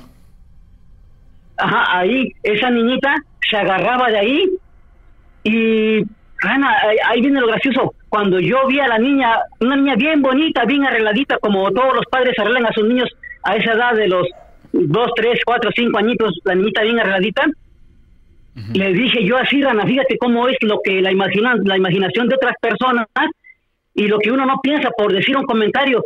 ¿Sabes qué es lo que le dije a, mi, a mi, amiga, bueno, a la muchacha con la que andaba conquistando ahí con ella? Le dije, mira nada más, qué linda está, qué bonita. Y mírala, qué bonita está. Y la chava que iba conmigo dice, ¿qué? ¿Cómo que qué bonita? qué te refieres? Sí, mírala, qué bonita está, mira, qué bonitas colitas, colitas tiene, qué... Ah, dice, ahora entiendo por eso me trajiste a mí, porque quieres verle trasero a la chava, ¿verdad? Fíjate nada más cómo es que malinterpretan las, las personas los comentarios, Rana. O sea que tú... Pero, Rana, yo... así, pero disculpa. Tú en ese momento te estabas refiriendo a la niña que se había que se había acercado a esta persona y se le estaba colgando de, digamos así, de, de la especie como de mandil. Mientras que la persona que iba contigo no, no lograba eh, percibir a esta, a, esta, a esta niña, sino si ella estaba como malinterpretando lo que le decías en virtud de que no, no, no, no lograba ver a esta, a esta niña y pensaba que te estabas refiriendo a, la persona adulta y, eso de las colitas tal vez o coletas, este, lo malinterpretó y te, te generó hasta inclusive una, una confusión que, que al final de cuentas, ¿en qué acabó Fernando? Digo, porque ¿en qué momento te diste cuenta que ella no lograba ver a la niña? Sí, fíjate, ahí, ahí, fíjate, lo curioso, y, después me llamó la atención mucho, mira, este, para no voy a extenderlo tanto mi relato porque eh, no quiero eh, eh, quitarte mucho tiempo, pero fíjate, Rana, lo que pasó en breve te lo comento. Cuando yo le dije a ello, esta chava que se molesta y dice, ahora entiendo para qué me, que me trajiste acá, según tú me andas conquistando, quieres que te acepte cuando tú eres un mujeriego, el clásico hijo de, bueno, me dijo malas palabrotas, Rana. Dice, ya sé que eres igual que todos los hombres, nada más buscan a las mujeres por su cuerpo y tú cínicamente me lo dices, ¿verdad? Que la estás que la estás viendo por sus pompis. Le dije, ah, ¿qué, qué? No, no, no, no, estás mal, estás equivocado, mira, ¿sabes qué? Mira, vámonos de aquí, vámonos de aquí, vámonos, llévame. Sí, pero es que tengo que ir a entregar la, la carga, ¿cómo te voy a llevar ahorita de, regreso al Distrito Federal? Tenemos que entregar la, casa, la, eh, la, carga en Acapulco. Sí, sí, pero llévame de aquí, ya, vámonos allá, ya, no quiero comer. Dijo, pero es que nada, vámonos. Rana, que se sale ella, pero enojada de local. Y yo, Rana, pues haciéndole caso, llega la muchacha después con la orden, pero no venía la niña con ella, Rana. O sea, tú en todo momento, en todo momento sí, veías a esta niña, pero nadie, digámoslo así, fuera de ti lograba ver que ahí había una niña que curiosamente, si te lo pregunto, este Fernando, seguramente vestida de una manera diferente a lo que normalmente se vestían las niñas de esa edad, por lo que puedo entender. O sea, por eso llamó tu atención, porque la niña no, no correspondía a, digámoslo así, a lo que eran estas personas. Así es, y, así y fíjate que el otro detalle que yo le noté a ella es de que la niña este, siempre eh, tenía un vestidito así como blanco, unas politas rojas, pero de su cara bien pálida, Rana, como que le, como si tuviera así como ya ve las muñecas que uno tiene los niños, pero bien blanca la niña, bien pálida, pero sonriéndome a mí porque me veía a mí y se sonreía. Cuando se iba a la cocina se iba siguiéndola a ella, pero como te digo, yo me llamó la atención, por eso le dije, pero una niña tan linda, pero yo se lo dije a esta chava, pero ella se molestó. Y fíjate, Rana, ya para terminar esto, pues yo me, me, me salí tras de ella, pero llega la muchacha con la comida y la orden y me dice, oiga, ¿cómo ya te vas, Fernando? Le dije, sí, es que esta muchacha tuvo, se siente mal, no se siente bien. Dice, bueno, pero ella traía la comida. No te preocupes, ¿cuánto es? Bueno, yo le pagué el servicio y yo me ganó la curiosidad que le digo, oye, te hago una pregunta. Dice, ajá, sí, dime. La niña que anda atrás de ti, contigo, este, no te molesta y te pregunto, ¿por qué te sigue mucho? ¿Por qué no la dejas sentada? Digo, mi opinión, ¿por qué no la dejas sentada a un lugarcito por ahí cerca y tú la vigilas para que no te ande siguiendo? Porque donde quiera que tú vas, corre contigo, va siguiéndote y se cuelga de tu mandil. Dice, ¿qué dijiste? Se molesta, dice, ¿qué dijiste? Luego, sí, esa niña tan linda que es tu hija, dime, mira, ¿sabes qué? Mejor lárgate, lárgate si no quieres que ahorita mismo... y se molestó la chava, digo, pero es que yo vi esa niña, mira, Rana, no lo vas a creer, y delante de los clientes que me pega un cachetadón delante de los clientes, Rana. Y dice, solamente te vienes a burlar de mí, ¿verdad? Le digo, no, pero es que, es que no, no puede ser, es que mira, lárgate, me dijo ella, lárgate. Le digo, no, hijo, Rana, ¿qué, qué más puede uno explicarle a una muchacha cuando está molesta? Pues yo le pagué el servicio, le di la propina y me salí bien triste. Le digo, ¿por qué se molestó? Bueno, y ya llegando, Rana, me espera la chava esta con la que yo andaba conquistando en el camión y me dijo así, Fernando, esta es la última vez que nos vemos no quiero que me hables en el transcurso del camino hasta que lleguemos a Acapulco y de regreso, no quiero verte más, nunca más en mi vida. Y ya bueno, pasó eso, Rana, entregamos la carga, llegamos a su casa y de despedida que me da un plan, un cachetadón también la chava esta que ya andaba conquistando porque me dijo, eres igual que todos los hombres, unos mujeriegos, unos hijos de todas, bueno, malas palabrotas. Y yo dije, ah, caray, ahora resulta de que todo el mundo me anda pegando ahí. Oye, bueno, Fer, ¿cuántos, años tenías cuando esto dices?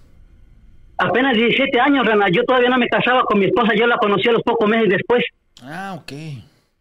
Oye, ¿tú cómo, son, las cosas, no? De, que desde esa... Eh, bueno, es que siempre, siempre has demostrado tener esas habilidades y de pronto te pones a pensar, o sea, tú vistes a una niña que después no preguntaste esto, no llegaste a indagar esa niña qué onda, por qué se aparecía ahí, o sea, si, si alguien te, te pudiera haber contado, ¿no? Pues es que esto, este corresponde porque tal vez la niña falleció o algo por el estilo? Exactamente, ahí está el punto, lo que tú acabas de decir, Ana, fíjate, en los demás días siguientes, pues yo llegaba a comer nuevamente ahí en ese restaurantito de la muchacha, ahí estaba ella, y resulta, Rana, de que yo ya no decía nada, nomás le pedía servicio y todo, porque la muchacha trabajaba todos los días, pero yo cada tercer día o cada cuatro o cada cinco días pasaba yo una vez por semana o dos o tres veces por semana, dependiendo el viaje que yo tuviera, ya sea a Cuernavaca, ya sea a Acapulco, ya sea a Cihuatanejo, a donde quiera que iba yo, este, pasaba por ahí siempre. Y resulta, Rana, que una, una semana más tarde, más o menos, que yo llegué por ahí, me, la señora, este, la dueña, se acerca a atenderme y me dice, oye muchacho, dice, ya supe lo que te hizo esta chava, mi empleada. Le digo, ¿qué? Que te dio una cachetada delante de los clientes, ¿verdad? Le digo, no, no, no pasó nada, no pasó nada. Pues mira, aquí está ella, la llama, le dice, ven acá, pide disculpas a este muchacho por lo que tú hiciste, o te porro aquí mismo del lugar. Le dije, no, no, no, señora, ¿cómo que no diga eso? No, no puede ser, no, no, no. No, no diga eso, señora. Bueno, o te, le pides una disculpa o te vas de aquí, le dijo la señora a la muchacha. Y ya la muchacha le dice, bueno, le digo, ¿qué pasó? Eh, no, no tienes que hacerlo. No, mira, bueno, me acompañó a, la, a, la, a, donde yo estaba, a, mi camión, Rana, y me dijo la chava así, mira, Fernando, te pido una disculpa porque mira, este, tiene razón, yo pensaba que tú me andabas espiando o a lo mejor tú tendrías alguna relación con mi exnovio. Ese exnovio me embarazó y cuando él supo que yo estaba embarazada, él se largó y me abandonó. Él también era o es también chofer transportista como tú. Yo me enamoré de él. Pero dice, cuando después de que nació, él dice que mi hija, de, mi hija, él se quiso acercar a mí de todas maneras, pero yo siempre lo rechazaba. Y yo tengo que trabajar siempre para mantener a mi hija porque yo no acepto ni un centavo de él pero en una ocasión mi mamá, que es una mujer tan noble de corazón, a escondidas le permitía ver a mi hija. Cuando yo trabajaba aquí, y, y en una ocasión, fíjate Fernando, por eso es lo que más coraje me da, porque yo me molesté contigo, porque hace ya más de dos años, mi hija, después de haberla, después de estar mm, su papá con ella, jugando con ella, ahí en la casa, dentro de, de la casa, él se despidió, mi mamá lo despidió, pero mi mamá se descuidó y la niña rana, cuando el hombre iba subiéndose al camión, iba a traer tras de él rana. Eso es sobre el lado no de la carretera, este, no de la carretera, este, de, de Cuota, ¿verdad? De ahí, sino por el otro lado de Tres María, Rana, la carretera federal de Cuernavaca, México, Cuernavaca, Rana. La carretera libre por ahí. Oye, ¿qué fue? La niña corrió tras de... Ah, sí, sí, perdón, disculpa, Rana. No, no, no, dije que fuerte, o sea, todo está relacionado, todo tiene una razón, un porqué. Eh, realmente, como siempre lo he dicho, no hay una razón lógica de las cosas y aquí pues es más que evidente. Por eso, por eso hice este, este apunte. Qué, qué, qué interesante tú que, que pasen este tipo de cosas, que se manifiesten sobre todo. Sí, y me dio mucha tristeza porque fíjate que siguiéndolo, ella, la niña, a seguirlo al hombre, a ese, a su papá, la niña fue atropellada otro chofer transportista que iba a mucha velocidad porque ahí es una carretera federal a esa parte. Hay muchas personas que bajaban la velocidad porque ya, ya empieza a haber bajada hacia abajo, hacia Cuernavaca, y mucha gente no respeta la velocidad y la niña fue atropellada y falleció la niña, Rana. ¡Hala, qué fuerte! ¿Y, ¿Y, cómo se da este, este rollo de que la niña se sigue apareciendo en ese lugar? E, es, es, es como inquietante porque dices, pues sí, o sea, la realidad es que aquellos que fallecen en, digámoslo así, por alguna u otra razón, por accidente, este tipo de cosas, sí les pasa pues de que no trascienden y empiezan a pasar otro tipo de cosas, tal vez pues, también bien interesantes, ¿no? Pobre, pobre persona. Así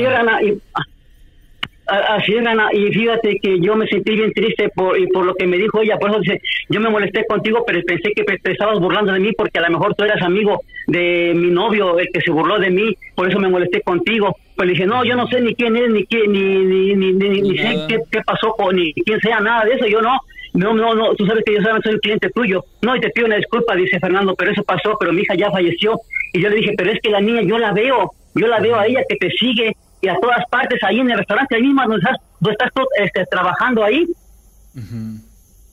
Le mandamos los videos que están bien al dente ahí. Eh, disculpa, Rana, creo que se me metió por acá algo en mi teléfono. ¿Me permites Rana? No, no, no, estamos, estamos, este... Ah, ah, estamos me bien. Me porque algo se me metió en mi teléfono por acá, permíteme. Sí.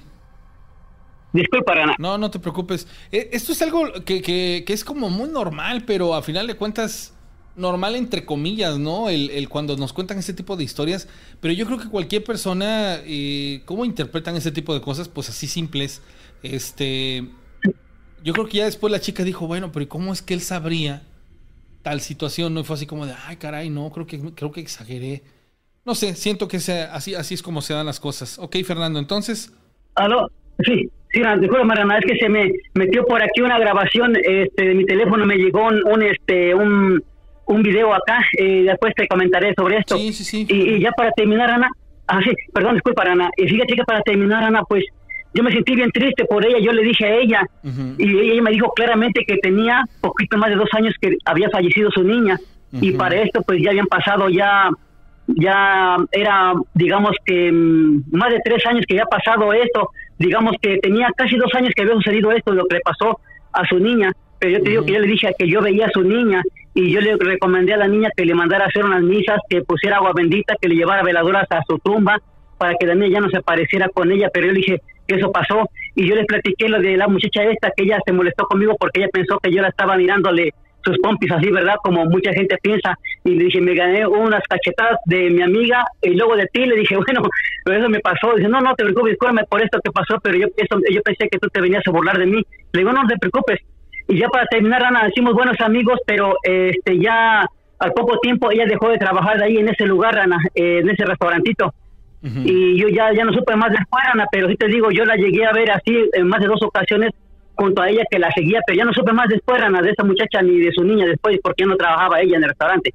Qué tristeza, ¿no? Cuando, cuando cuentan este tipo de historias en donde hay eh, niños que de alguna u otra manera pues son parte de parte o personajes pues de, esto que están eh, narrando. Digo, al final de cuentas pues tú sigues tu camino y no sabes qué, qué, qué más pudo haber pasado o qué va a pasar, pero pues estas personas seguirán de alguna u otra manera siendo víctimas de, esos errores que tuvieron eh, desenlaces tan catastróficos o que tuvieron eh, pues finales tan, tan feos, tan tristes, ¿no? En este caso saber que tienes una hija fallecida por tal situación y que triste y desgraciadamente no ha logrado trascender y que pues de pronto, ah, eso no sé, yo es creo que después de lo del señor este que llamó por teléfono, qué, qué, qué fuerte es imaginarse ese tipo de cosas, tal vez porque tengo hijas y me lo imagino y digo, no, o sea, debe de ser sumamente importante. Pero bueno, gracias Fernando, te agradezco mucho contarnos estas historias. Claro que sí, muchas gracias. Una vez más te agradezco a ti y un saludo como siempre a todos en el canal y a las moderadoras y moderadores y gracias y te agradezco por el, espacio que me da Rana y otro día te comentaré otros relatos más de los que todavía tengo aún que comentarte, si tú me lo permites Rana. Sí, sí Fernando, claro que sí, quedamos súper pendientes y estamos ahí a la orden, ¿sale? Gracias, Buenas noches y que estés bien. Bye. Buen fin de semana para todos. Gracias, Fernando. Igualmente para ti que estés más que, más que bien, ¿sale? Saludos y abrazos a toda la gente conectada. Ah, a mí sí me, me simbran este tipo de historias. Me hacen sentir como triste. Eh, me, me, manda por ahí Charlie un, un, apunte sobre este lugar de Tres Marías. Dice, lugar maldito Tres Marías. Más que un destino de carretera. Dice, hay, grandes historias, el kilómetro 42, sí, la verdad que sí. Saludos al coronel, ¿cómo estás, coronel? No, no tuve, fíjate, coronel, y si estás viendo el, video y para la gente que también está viéndolo, fíjense, fíjense ustedes que pasó lo siguiente y ahorita sí me atrevo a, a comentárselos. Bueno, de una manera más amplia.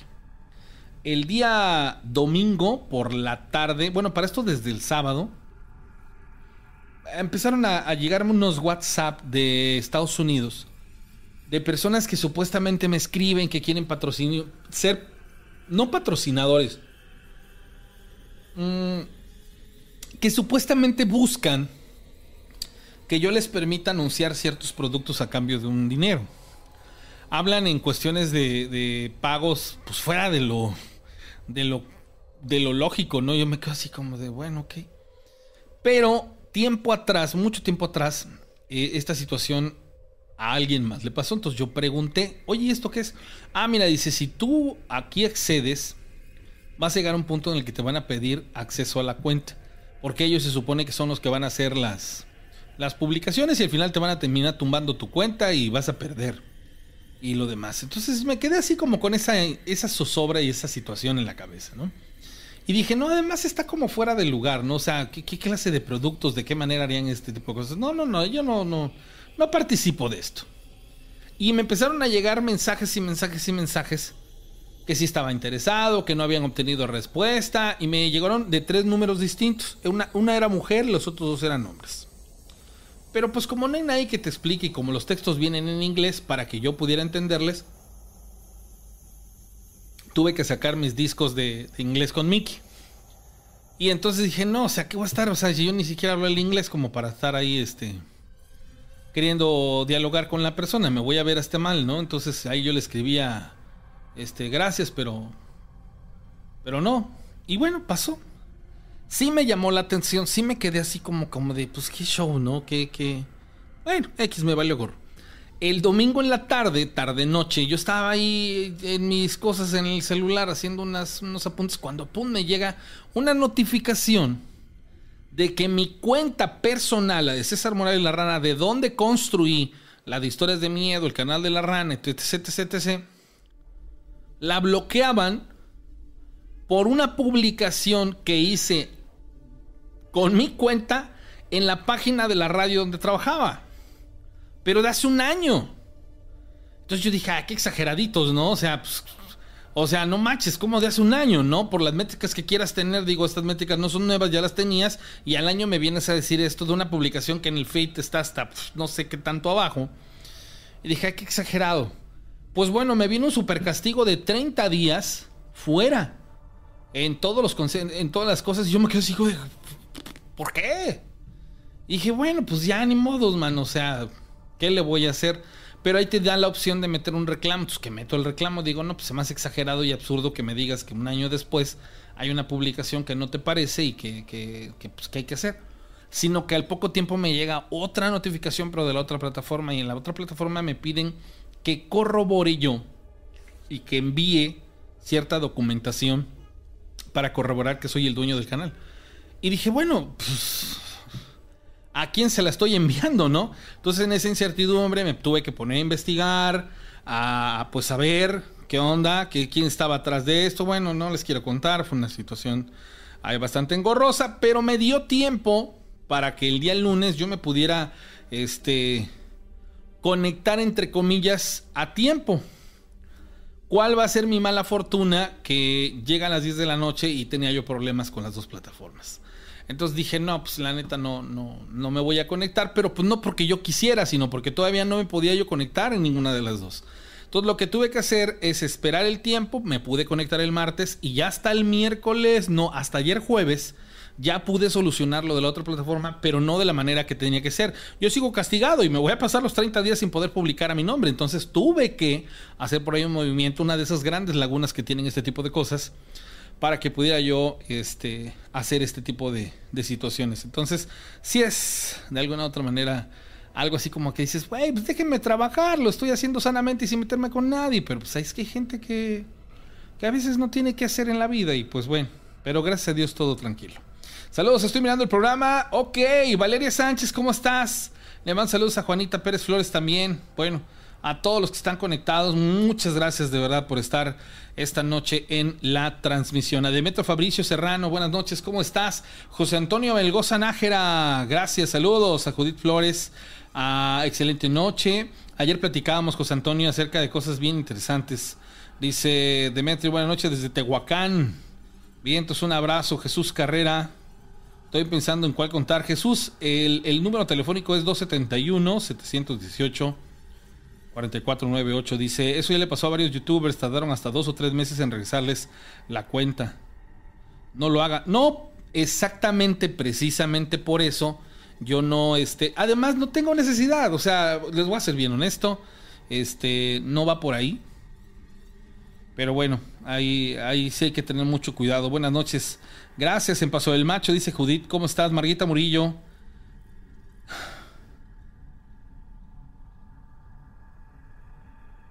Ah, ok. La línea. Eh, sí, Jesús Carrera, adelante. Es momento de que, de que te comuniques conmigo. Saludos a Adrián. Hola. 271-718-4498, el, el número telefónico para que se puedan comunicar con, conmigo. ¿Sale? Adrián, ¿quién, quién, quién me escribe? Bien. Trabajando. Tengo una llamada telefónica les digo que este, luego está medio raro. Bueno. Bueno. Sí, ¿quién habla? Hola, buenas noches, habla Jesús Carrera. ¿Qué onda Jesús? ¿Cómo estás? Bien, bien, gracias. ¿Tú cómo estás? Muy bien, gracias a Dios aquí a la espera. Ahorita la persona que me está marcando el 222 le regreso la llamada terminando con, con nuestro amigo. A ver, ¿qué onda? ¿Qué pasión? Rana, este, hablaba ya para contar una historia. Sí, a ver, si, si eres tan amable, este, por favor. Ya había yo contado una que me pasó aquí en el trabajo. Ok, ¿me puedes contextualizar en qué trabajo fue o, qué fue lo que nos contaste la vez pasada para recordarlo? fue la de un perro grande como de dos metros. Te mandé las imágenes. Cierto, tienes toda la razón. Ok, ¿y esto que me vas a platicar es continuación de esto o tiene que ver con algo más? Este, es algo más aquí de, trabajo. De, ok, te escucho entonces. Esto ya tiene varios que ha pasado. Ok, te escucho un poco bajito, a ver si pudieras hablarme un poquito más fuerte. Ok. A ver. Sí, te escucho perfectamente ahí. A ver, ahora sí. Pues esto ya tiene varios años y no soy el único que me ha pasado. Eh, le ha pasado le ha pasado a varios este, compañeros. ¿Esto ahí en el trabajo? Así es. Ok. Pues tenemos unos equipos grandes de trabajo. Mi área está pegada hacia otra área, pero se ve todo de donde trabajo yo, se ve todo hacia el otro lado. Entonces, un domingo descansaba yo los sábados y ahora descanso los domingos, pero los domingos venía más, solamente tres en mi área y tres en la otra área. Y los domingos se siente muy pesada la, la fábrica acá. Entonces, este, estaba yo trabajando y cuando volteé hacia el otro lado, hacia la otra área, tres compañeros de la otra área sentados. Pero en ese momento, los otros dos compañeros con los que estaba yo estaban este, estaban trabajando. ¿Sabes cómo volteó? Fondo de unos equipos. A una persona que sale de abajo de un equipo arranca a correr y se mete hacia un cuarto que está al fondo. Entonces yo me bajo de donde estoy, voy, voy a ver a mis compañeros de la otra área y les digo, ¿qué pasó? Me dicen, ¿qué pasó de qué? Estoy allá arriba, le digo, y volteé hacia acá, le digo, y vi que salió alguien corriendo de acá, de este, de este equipo. ¿Pero de, salieron qué? ¿De abajo? ¿De, de, una parte en la que no podía haber gente? ¿O, simplemente muy extraño pues que hubiese algo ahí? No puede haber gente porque es un equipo muy grande y si te pega te... Te absorbe, Te puede matar. Ok. No había, o sea, no había sentido lógico para que una persona saliera de este lugar, para pronto. Y ese equipo está este en movimiento toda la noche, rueda como a 30, 40 kilómetros por hora. Oh, no, va a buena velocidad. Tienes toda la razón. Cualquier persona se puede matar ahí. Y abajo es puro drenaje. Entonces, o sea, cuando eso se vacía, va hacia, hacia los drenajes. Entonces, este, no puede salir nadie de ahí porque es el drenaje, ¿no? yo vi a esa persona que medía como como un metro más o menos como un niño así como de cinco años. Y me bajé y fui a verlos y le dije, ¿cómo dice? Nosotros estamos aquí, dice, estamos haciendo una botana. Dice, ¿Cómo estás? Yo, espérame. Y entonces le dije, lo, del día siguiente, lunes, llegó el supervisor, le dije, le comenté, que, oye, mira lo que pasa que así, así es. Y me dice el supervisor quitado de la pena, ah, sí, dice, es fulano de tal, dice que, que falleció acá, dice, y este, trabajó muchos años acá, dice, y pues este ya casi no se iba a su casa y se quedaba acá a dormir y esto y lo otro y siempre se, se dormía por acá. Ah, ok, digo, sí, dice, se llama fulano de tal. Ah, perfecto, le digo, no, le digo, pues no sabía, le digo la historia. sí, dice, ya todos lo han visto, dice, Ah, perfecto, le digo, sí, no, no sabía, pero sí, yo me quedé así de, ¿cómo? dice, falleció acá, dice, ya de grande, dice, aquí se quedó. ¿Cómo, cómo, ¿Cómo dice que murió esta persona? ¿Con esa sí, este, Ajá. pues dicen que le dio un paro acá en el trabajo. Y como pues, te comento que él, pues, como no tenía familia y era grande, pues trabajaba día y noche acá y pues como le dicen que ya vivía acá en la empresa. Pero sí, y esa vez sí, me espantó. Claro, pues imagínate, ¿tú lograste ver a la persona a detalle o solamente vistes una persona, un bulto de una persona salir de este lugar? O sea, si lo tratas de recordar, sí. Lo, vi que salió a gatas. Ajá. Pero a la, por aquí se incorporó, yo lo vi de espaldas, por aquí se incorporó y arrancó a correr así.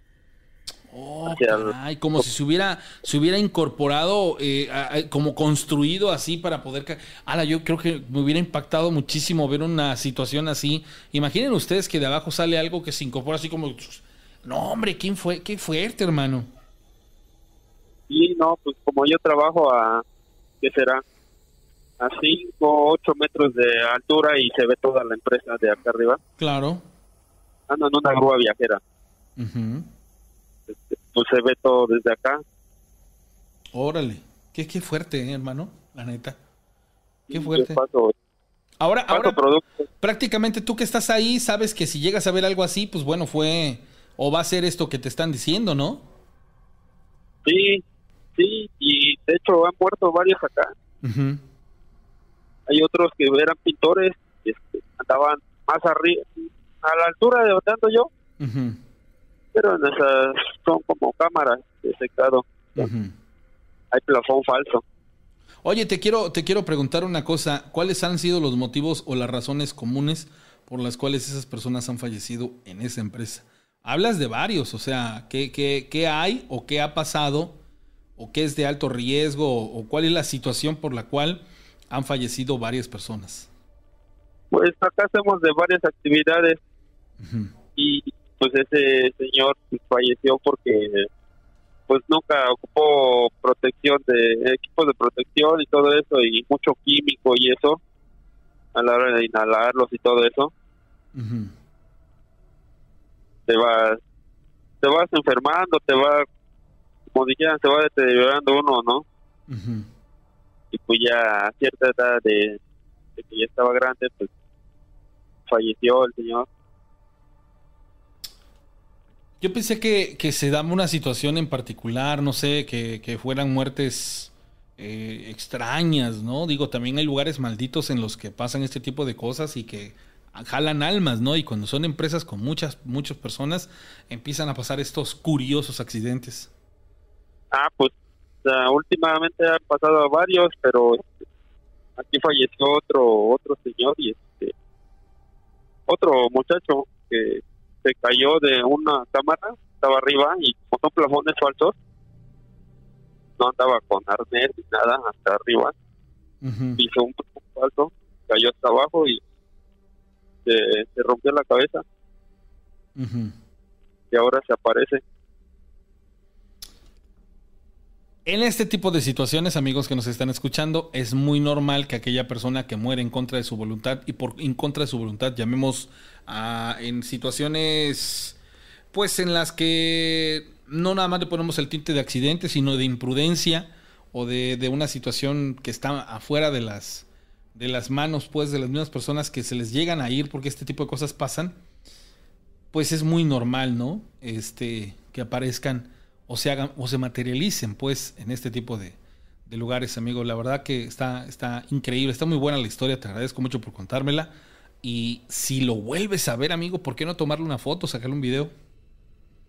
Pues eso, eso he intentado. Y fíjate que lo que más extraño pasa que cuando está cuando es, son festivos o los domingos que no vende todo el todo este el personal cuando se siente muy pesada en la empresa.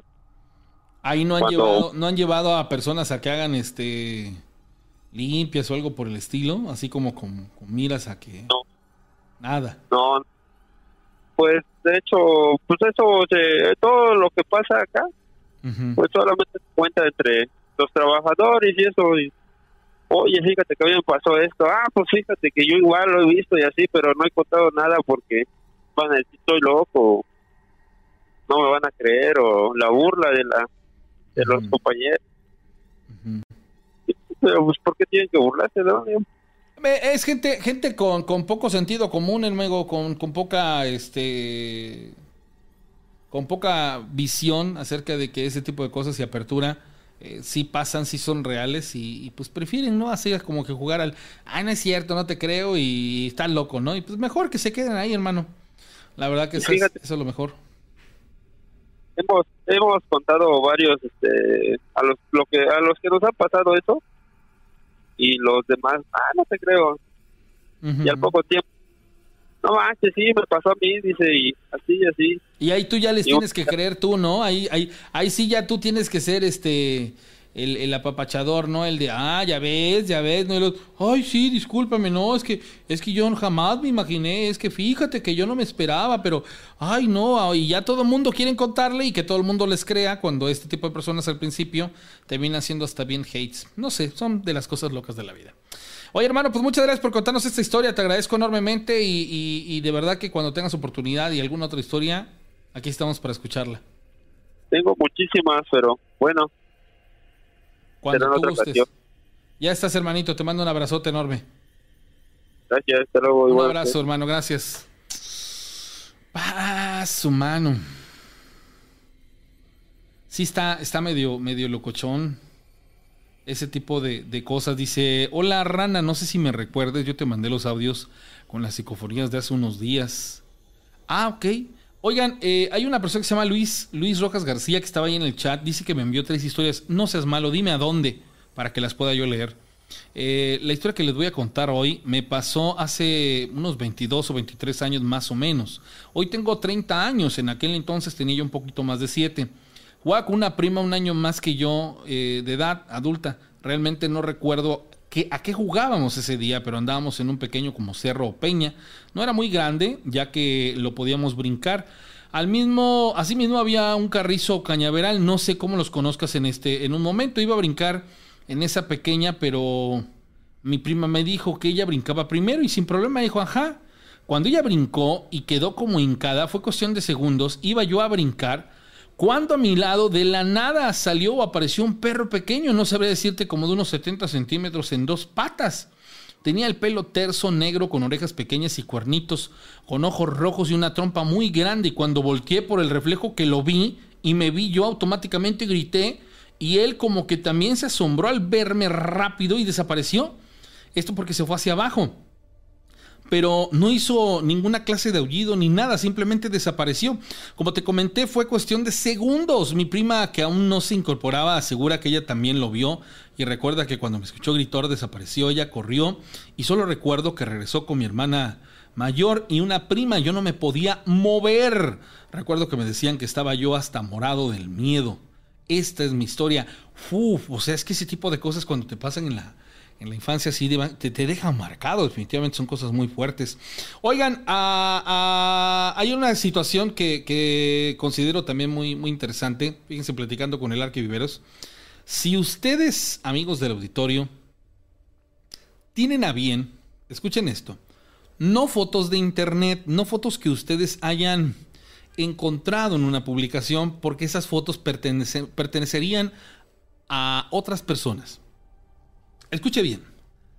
Usted que me está viendo tiene en su poder una fotografía que usted haya hecho, que, que, sea nítida, que sea clara, que se vea el objeto, por así llamarlo, cosa rara, fantasma, nahual, lo que usted tenga, pero que sea de usted. Que usted diga, esta foto me la regalaron, este, pero es una foto de mi abuelo, algo por el estilo, compártamelas. Y le voy a explicar para qué porque me gustaría muchísimo en esta pared de aquí atrás tener una galería de fotografías del auditorio de historias de miedo. Hola, ¿quién habla?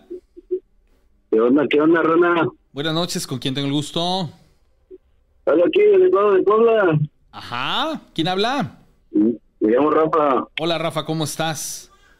Bueno, pues igual ahora te traigo igual dos, dos historias breves. Por favor, no, no, que no sean breves, al contrario, que sean sustanciosas, que tengan muchos detalles, ¿sale? Porque esas historias Bueno, las la primera más. que, ajá, esta es la primera este, que es este, mi concuño que está este. La otra vez, la otra semana estaban platicando así la historia de terror que nos, este, que nos ha pasado, güey. Ajá. Y este camarada se cuenta que hace como tiene sus 20, güey, 25, güey, que hace como, dice que hace como 7 años. Ajá. Su, jefe, pues es albañil. Ujú.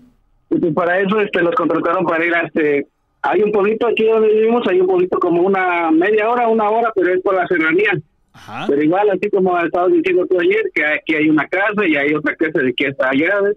Ajá. el chiste que está retirado y para entonces pues este, estaban yendo a, este, a construir una casa desde arriba hasta abajo y a, este y esa vez este les tocó este colar y todo eso pero uno de ellos de los maestros este no se quiso venir Ujú. Que tenía que estar peleado con su esposa y esto que el otro y que se iba a quedar ahí mejor. Ujú. Bueno, pasó todo, ellos este ellos bailaban hasta las 7 de la tarde y ya se regresaban ¿viste? en la camioneta. Ujú. Todo pasó ya, este, sino que en la que en la noche, en la noche le marcan como esto de eso de la una de la mañana o por ahí. Que le marcan ahí, que le marca un vecino ahí cercano a la casa donde estaban construyendo. Ujú. Y le preguntan, dice, ¿ahora qué, ¿qué pasó? Sí, dígame, dígame. Le dijimos hablar porque este su maestro que se quedó acá, dice, anda bien espantado y se está con nosotros en la casa.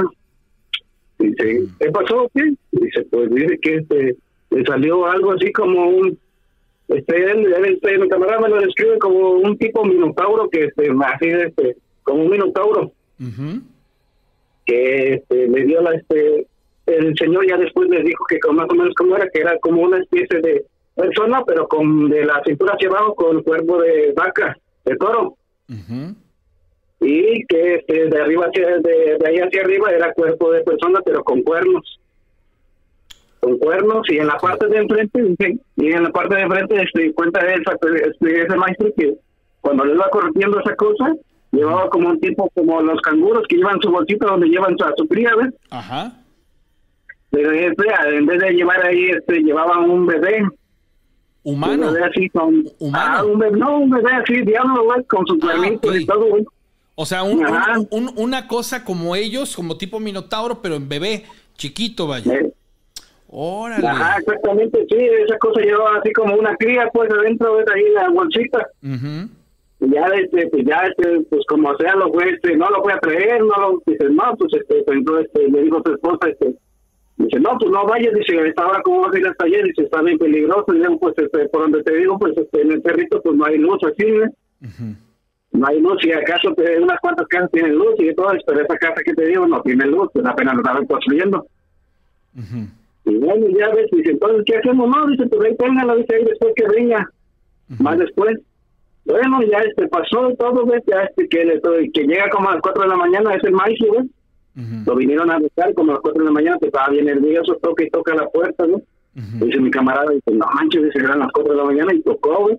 Ya estaba yo chamaco, dice, entonces salió mi jefe y entonces pues, sí, y tuvieron plática y plática y que, que son que, que quería que lo llevara con el padre para que, pues, para que no sé, para que lo limpiara, no sé, o que lo llevara con una corondera porque estaba curada, este, estaba espantado, pues. Ajá. Ya que le pregunté que, pero ¿cómo fue o qué pasó? Pues? Dice, ve que me dejaron, dice, y ya como a las 8, pues se me, este, que voy a la tienda que está más o menos retirada, que voy a la tienda pues para comprar de cenar y que esto y el otro. Ujú. Regresé y ya me metí, este, me, me, este, me bañé ahí en el patio. Pero para eso te estoy diciendo que nomás la casa, pero no tiene así acordonado, no tiene pared ni nada, así que alrededor, ¿ves? Hacia el cerro y hacia un corral de toros que tiene el dueño de la casa. Y bueno, ya dice, ya se acabó de bañar y todo, ya vieron como a las nueve. A eso ya entonces ya se, este, se puso a cenar y todo, ya iban como a las once y ya, está, ya se había acostado. Ahí entre las tablas se acomodó entre los bloques que quedaban, ¿ves? Ahí se acomodó con unas cobijas. Y no que escucha como a las 12, escucha como un este, ruido entre los, este, en el corral de toros. Y ya, este, que se levanta y empieza ahí a ver, y más o menos alumbraba con la luz de la luna. Y ve que algo entre los toros se asoma. Entre los toros y la vaca ve algo que se asoma así, ves, como una persona así, como una persona con cuernos, Y se queda mirando, se queda mirando. Cuando de repente sale algo así, dice que esa cosa venía más de dos metros. Salió del corral de los toros, que brincó prácticamente, pasó por encima de la del corral y salió y este directamente hacia él y pues se espantó. Ese pues estoy diciendo que lo vio por la parte de atrás de de la casa y pues se metió para la casa y dice que esa cosa igual entró por adentro de la casa tumbando todos los colines, viguetas, todo y que le gritaba que este le gritaba esa cosa pues con, con voz cabrenosa que este que no construyeran ahí que era todo ese era todo ese lugar era de él. Eh, ya le había dicho el dueño que no construyera ahí que ese, ese terreno no le pertenecía que le pertenecía a él. Y te digo que se igual de ahí se, metió corriendo se trató de esconder pero aún así entonces trató de ir a la casa más cercana. Y ahí pero iba gritando iba gritando pues este bien espantado y esa cosa decía que pues cuando volteaba decía que el niño le decía el niño que traía en la parte de la de la bolsita enfrente de él le veía gritando ven ven dice ven te vamos a llevar sí pero pues nomás lo veía pues todo bien espantado pues que esa cosa era así negra y con los ojos rojos y ya entonces iba gritando y iba gritando ayúdeme ayúdeme por las por las calles que están feas y este más o menos escuchó el vecino te digo y este que le alcanza a abrir, ¿ves? Y que sí, que dice el vecino que sí dio esa cosa, ¿ves? Y el vecino que nomás de rápido este, hizo una cruz en el, en el piso, así en la tierra. Y se cuenta que esa cosa nada más hasta ahí se detuvo y se volvió a regresar hasta, hasta el corral de los toros, ¿ves? Sí, y entonces pues, ya no ya no pudo estar tranquilo el señor, ¿ves? El maestro, ¿ves? Y ya pues, le preguntó, este, te digo, este, le preguntó al otro señor. ¿qué? ¿Te estabas tomando? ¿Qué? Dice, no, dice, hasta, dice, hasta el señor que me abrió, dice, el vecino, hasta vio esa cosa, como este venía detrás de mí que me quería llevar. Pero entonces, ¿qué te decía? No, pues eso me decía que no construyéramos ahí, que este, la casa la iba a tumbar. Dice, no, Ancho, dice, no, pues este, no pensé que te fuera a pasar eso. Dice, sí, dice, no, Mancho, yo ya no vuelvo a ir a, ya no regreso a trabajar con ustedes, ¿no? Y ya no regresó el señor te digo que ellos este, terminaron el trabajo y todo eso, pero no se quedaban en la noche, ya terminaron la casa, dejar y todo, y ya fueron como al año a hacerle igual los demás servicios, que meterle luz, colomería y todo eso. Pero no le pasó nada a la casa, nomás que esa vez no, quién sabe por qué se habrá parecido al señor. Ah, te digo que estuvo media rara la, este, eso de ver que esa historia, este, que me la cuenta, digo, ahora le digo, así le salió entonces una, este, esa historia criatura ahorita que me estás así como que contando la historia, lo que me llama la atención es, es ciertos aspectos del, de la bestia como tal, ¿no? O sea, la altura, el color, eh, eh, mencionar lo de la vaca, lo de, lo de la especie de, bolsa, ¿no? Como tipo canguro. No sé, creo que jamás había yo escuchado una descripción así. Y, no, habría, habría que buscar qué tipo de personaje fue al que, al que se puede, pues de alguna otra manera, este vincular, ¿no? Porque no, no, no hallo, no hallo así que digas con una bolsa como para cargar tipo canguro, dices, ah, caray. Y luego, pues con esas condiciones te cuento que, este, te digo que esta persona pues iba volteando atrás, total que no lo agarraba y te digo que se dio cuenta que llevaba un bebé ahí entre esas, pero un bebé con cuernos, ¿ves? Claro, no, imagínate. Que, que, que, que de cuenta que hacía sus manitos como queriéndolo agarrar, pues. Uh -huh. vente, vente, vente, ves. Y el otro, pues la otra cosa nomás se iba haciendo como toro, ¿ves? Iba, uh este, como hace pues, rameando, ¿ves? Y pues el señor se espantó bien feo. Te digo, de aquí a que iba corriendo hasta la otra casa, pues estaba como unos 100 metros la otra casa, ¿ves? Gritando auxilio, auxilio, ¿ves? Y sí, el señor te dijo que el vecino alcanzó a ver esa cosa y pintó de rápido una cruz en el suelo, ¿ves? Y empezó a hacer una oración y esa cosa se paró y ya de ella no hizo nada, ya volvió a regresar de nuevo hasta donde estaba el, el corral del toro y ahí desapareció. No, sí, este, no, pues ya hasta yo me quedé, digo, no, si me hubiera parecido a mí, yo creo también que me quedaría yo bien espantado. Sí, y ese, y ese maestro ya no volví a trabajar no ahí con este, con, con mi jefe, dice.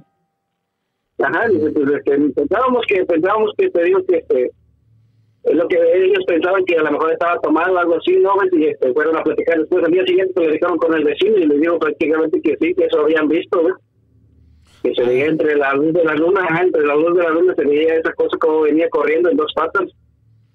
Algo, algo habrá por ahí o alguna situación en particular como para que se evidencie una situación así, tú, sí, como de pues, investigar. sí, te digo que lo más extraño pues la criatura, ves que este, pero te estoy diciendo que ese, ese, ese está en la serranía, ¿no? Te das cuenta que el pueblo, que las, las propias casas están abajito y arriba está un tipo como cerrito, ¿ves? Pero para llegar ahí después tienes que ir cruzando por el caño, por, este, por el campo, ¿ves? Por los cañaverales. Sí, sí, o sea, en todo momento, en todo momento tiene ciertas condiciones, eh, como que muy, muy en específico, ¿no? Para este, para este tipo de, cosas. Muy, muy interesante. Esta, esta sería que la primera historia. La primera historia. Oye, antes de que me cuentes, antes de que me cuentes la segunda, quiero, quiero saludar a Vicky Calix y a su esposo, este, que se llama René, este les mando un saludo también, están creo que en Estados Unidos. Les mando saludos a Rodríguez Velázquez, a Alma Perdida y bueno, los conectados. Ahora sí, a ver, ¿cuál es tu segunda este, historia? Esta, esta semana, este, esta semana, este, ya había yo marcado que ves que trabajo en un ingenio, ¿ves? Ya te había contado las historias que pasan acá y que te parecen mal y todo eso, ¿ves? Ok. Y, este, y esta semana estuve estoy trabajando de noche, pues ahorita te marco, estoy en mi trabajo. Ajá. Y este, Antier, y Antier, este, en la parte donde está el ingenio viejito, en la parte de atrás, pues ahí están las casas de donde este, ahí vive la demás gente, ¿ves? Ahí estoy por ahí de mi suegra. Y me cuenta que siempre que voy con mi suegra, siempre hay de los marihuanillos que no ganan ahí, que buscando ver qué, qué, este, cómo meterse en el ingenio a robarlo, este, en el ingenio viejito a robarte hierro, así, ¿ves? Para su toque. Y me llevo con uno de ellos, ¿ves? Estaba sentado ahí este, antes de llegar a la, a la casa de mi suegro y estaba sentado ahí mirando hacia el ingenio, ¿eh? Y que me, digo, se me hizo raro que estaba ahí nada más sentado, ¿eh? Y que le digo, ¿onda? Digo, ¿qué? ¿Estás buscando cómo entrar o qué? Sí, cabrón, dice, pues para... Dice, pues ya ves que no ando haciendo mal, que ando yo robando en las casas ajenas, dice, nomás ahí en el ingenio viejito, dice, hay un chingo de fierro, dice, láminas, placas, dice, pues ya nadie las cuida, dice. Hay a veces que ponen un guardia, pero a veces que no ponen a nadie. Dice, pues me meto en la noche, ¿ves? Digo, órale. Dice, pero la otra vez dice, dice, a lo mejor ni me creas, ¿ves? Digo, a ver, ¿qué? Y la otra vez me metí a robar igual, pero no había nadie, ¿ves? Y dice, y no iba yo, no iba yo así que tomado así, o que hubiera yo consumido una este, droga, ¿ves? Ajá, digo que que dice, me voy me metí ahora más hacia adentro, dice, más hacia adentro hay unas bodegas y más hacia adentro está allá el ingenio viejito. Y ahí estoy, dice, estoy rascando, estoy este, sacando hierro, dice, porque había unas, unas tipo como placas enterradas, ¿ves? y ahí las estoy rascando, y era como la bella noche, era como casi la una de la mañana. Y este, cuando escucho este, que empiezan a, este, ligeramente que empiezan a decir, dice, vete, vete, que empiezan a escuchar voces que decían, vete, vete, ahí vienen, ahí vienen, y ahora, Sí, dice, escuchaba yo voces, volteaba yo, pero estaba todo oscuro. Digo, ah, nadie, dice, quién sabe quién será. dice, vete, ahí viene, ahí viene. Ya estoy ahí, seguí, seguí, rascando, saqué una placa, seguí rascando. Dice, cuando de repente escucho que alguien me grita, dice, ¿qué andas haciendo acá? Dice, ¿qué no ves que esto, dice, este, este lugar tiene dueño? Y que voltea a ver, si dicen que entrenador, este, entrenador de este digo del alumno, alcanzó a ver que era un este era un charro, era un señor vestido de charro, ¿ves? Hasta se quedó bien espantado, ¿ves? Pues, ahí nadie anda ahí, pues ya está, está muy aparte del ingenio nuevo, ¿De qué andas haciendo acá? Dice, ¿quién te dio permiso de estar acá?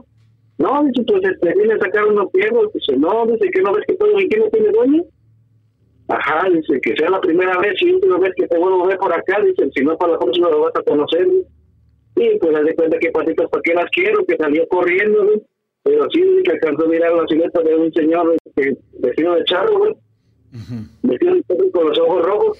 No le dio el, el, rostro, nada más no te digo que este, pero sí, así ya di cuenta que como unos 10 metros lo tenía el, este, este charro que te estoy diciendo, ¿no? Pues das de cuenta que de ahí corrió en chinga salirse del ingenio.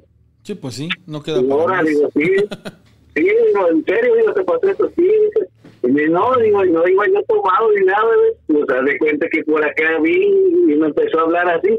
Dije, no, dije, este es el malo y que me ha hecho correr. Digo, órale, no, y es que sí, de cuenta que está, te digo que está la, atrás está la casa de y siempre que voy ahí, pues se ve tenebrosa para entrar para allá, ¿no? Es una barrota grande, y de ahí está soldada con este barandales y todo eso, para que no pase, para que no entre uno al ingenio, ¿ves? Pero pues los malandros pues, se la saben cómo entrar, Pero sí, eso también me sacó de onda a veces esa historia, sí, pues han contado un chico de cosas que de por sí este, ahí habita el mal, ¿no?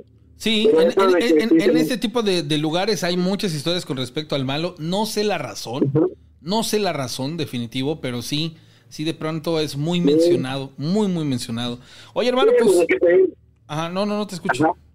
Es que te había comentado que todos los ingenios, que la mayoría también hay, siempre se ha aparecido, porque no trabajo nomás en este ingenio de acá de Puebla, también trabajo en el de Veracruz, y también igual comentan también lo mismo. ¿eh? Pero sí lo que te digo que este, se me fascinó la este, de que las voces primero que empezó a escuchar, como diciéndole que, fuera antes de que apareciera, que empezaron a decir, vete, vete, ya viene, ya viene. Pero ahí dice que no había nadie, pues nadie, no sé quién le decía eso. Ajá. Ah, ya, entonces ya como a los 10 minutos, a los 10 segundos, luego, luego que escucha la voz, y pues ya estaba ahí el malo. Oye, pues. ¿Y las mismas ánimas del ingenio o qué? No, hay, hay, hay muchas cosas que investigar en los ingenios. Digo, todos la verdad tienen este, razones distintas. Tal vez también porque muchas personas este, en, en este tipo de lugares, pues bueno, son mucho de echar el, el, vaso de cerveza, este tipo de cosas. Entonces también se generan ambientes eh, donde se propician este tipo de cosas, ¿no? Digo, la calor, etc., etc. Son también factores que, que, que se van a unir ahí cuando, cuando por ejemplo, hay este, las afras, todo este rollo. Entonces eh, yo he visto mucho, pues, que, que, ahí lo que sobran son cartones de cheve, entonces muchas de las historias son justamente después de ese tipo de actividades. Iba yo por la carretera rumbo a mi casa porque no llevé coche y tenía que caminar hasta terminando el ingenio y me tocó ver ahí a la... Entonces son, son como, como que hay una relación. Amigo, te agradezco mucho tu atención y estamos pendientes de otra próxima llamada, ¿sale? Un abrazo, gracias hermanito. Bueno, pues señores, oigan, ahí en, redes sociales, pónganme dónde me están mirando. Quiero saludarlos antes de despedir el programa. Y bueno, les recuerdo y les invito y les pido que a las personas que me estén mirando, ahí en el super chat, si quieren hacer una donación, la hagan. Recuerden que ahora me dedico de lleno a hacer el programa, ya no trabajo en la radio. Y esas donaciones a mí me van a permitir hacer muchas cosas. Eh, el programa pues me genera gastos por el internet, la luz, etc, etc. Y de eso es de lo que voy a, este, pues digamos así, apoyarme para ello. Entonces, si a usted le gusta el contenido y usted cree y considera que de esa manera puede usted este, colaborar en algún aspecto, hágalo porque a mí me va a ayudar bastante, ¿sale? Eso, eso no, no lo dude. Y aparte porque, bueno, viene la vigilia, hay muchas otras cosas que se tienen que solventar y pues bueno, me apoya muchísimo eso. Ustedes ven que luego salen eh, ciertos aspectos. Ahorita viene la playera. Para esta décima temporada tengo playera y gorra, que es lo que, lo que quiero mostrarles más adelantito, todavía no. Y, este, y de esas situaciones de la que yo capitalizo para poder eh, echar a andar los proyectos. Pero en este momento es por medio de las donaciones. Y pues la verdad sí hace falta. sí hace falta que, se sumen a donar. Eso sería sensacional. Guadalupe López desde Omealca. Saludos a Eddie López. Eh, Yuridia, Guanajuato. ¿Cómo estás, Eddie López? Te mando un saludo.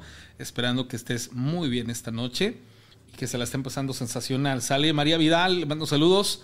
Nada más póngame dónde me ven para que yo pueda este, mandarles el, el saludo. Sale, eso es lo que, lo que Sería sensacional y bueno, para la gente que nos está eh, viendo en estos instantes ahí en, las redes sociales, John Álvarez en Orizaba, Veracruz. Mañana nos vamos al recorrido. Es, es en la noche. Le por cierto, ni le he comentado al Charlie a ver si quiere ir. Eddie López dice, no te vayas, ranita. Ah, muchas gracias. Pero mañana tendremos oportunidad de estar más horas porque vamos a este recorrido, ¿sale? Ay, Charlie, si me estás mirando, ¿quieres ir al recorrido?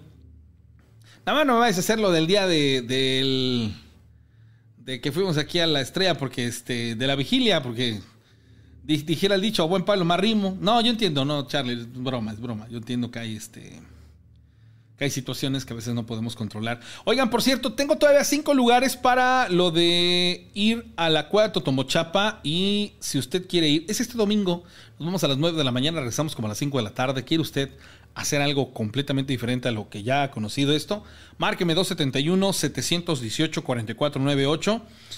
Y de esta manera, eh, yo le doy la información respectiva. La neta está bien relax, súper chido. Sale José Antonio Melgoza en San Luis Potosí, Víctor Méndez en Tustepec, Vientos, a Finanzas ABC desde Califas, Guillermo Núñez en Tijuas. Eh, le mando saludos también a Yanina allá en Argentina. Este, Guadalupe Vega Flores en Río Blanco. Muchas gracias. Charlie, eres el único Charlie. No, el, otro Charlie ya tiene siglos. Este.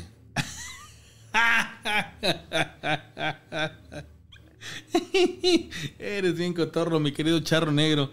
No, pues no me sirve el trataré de ir. No, pues ¿cómo crees? Es, eso no, tiene que ser sí, rana, vamos. Eso, eso es, eso es lo funcional.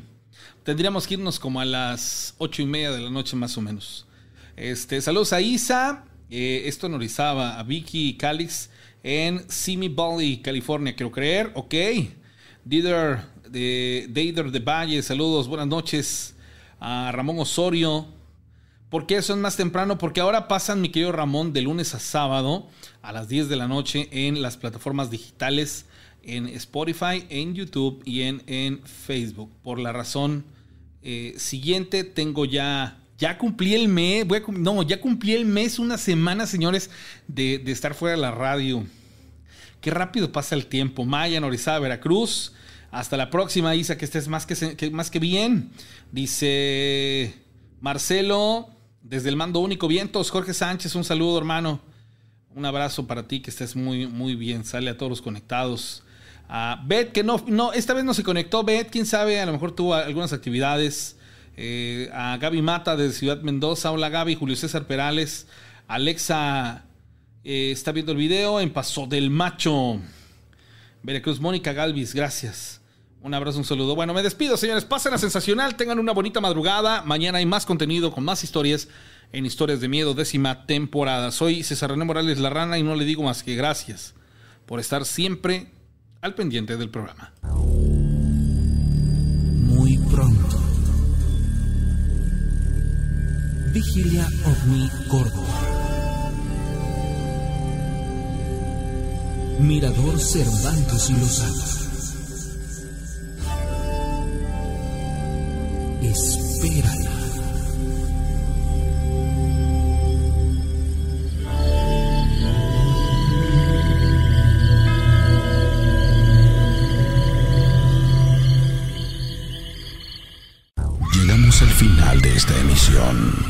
Y si eres víctima de algún caso paranormal, esperamos tu llamada en la siguiente emisión.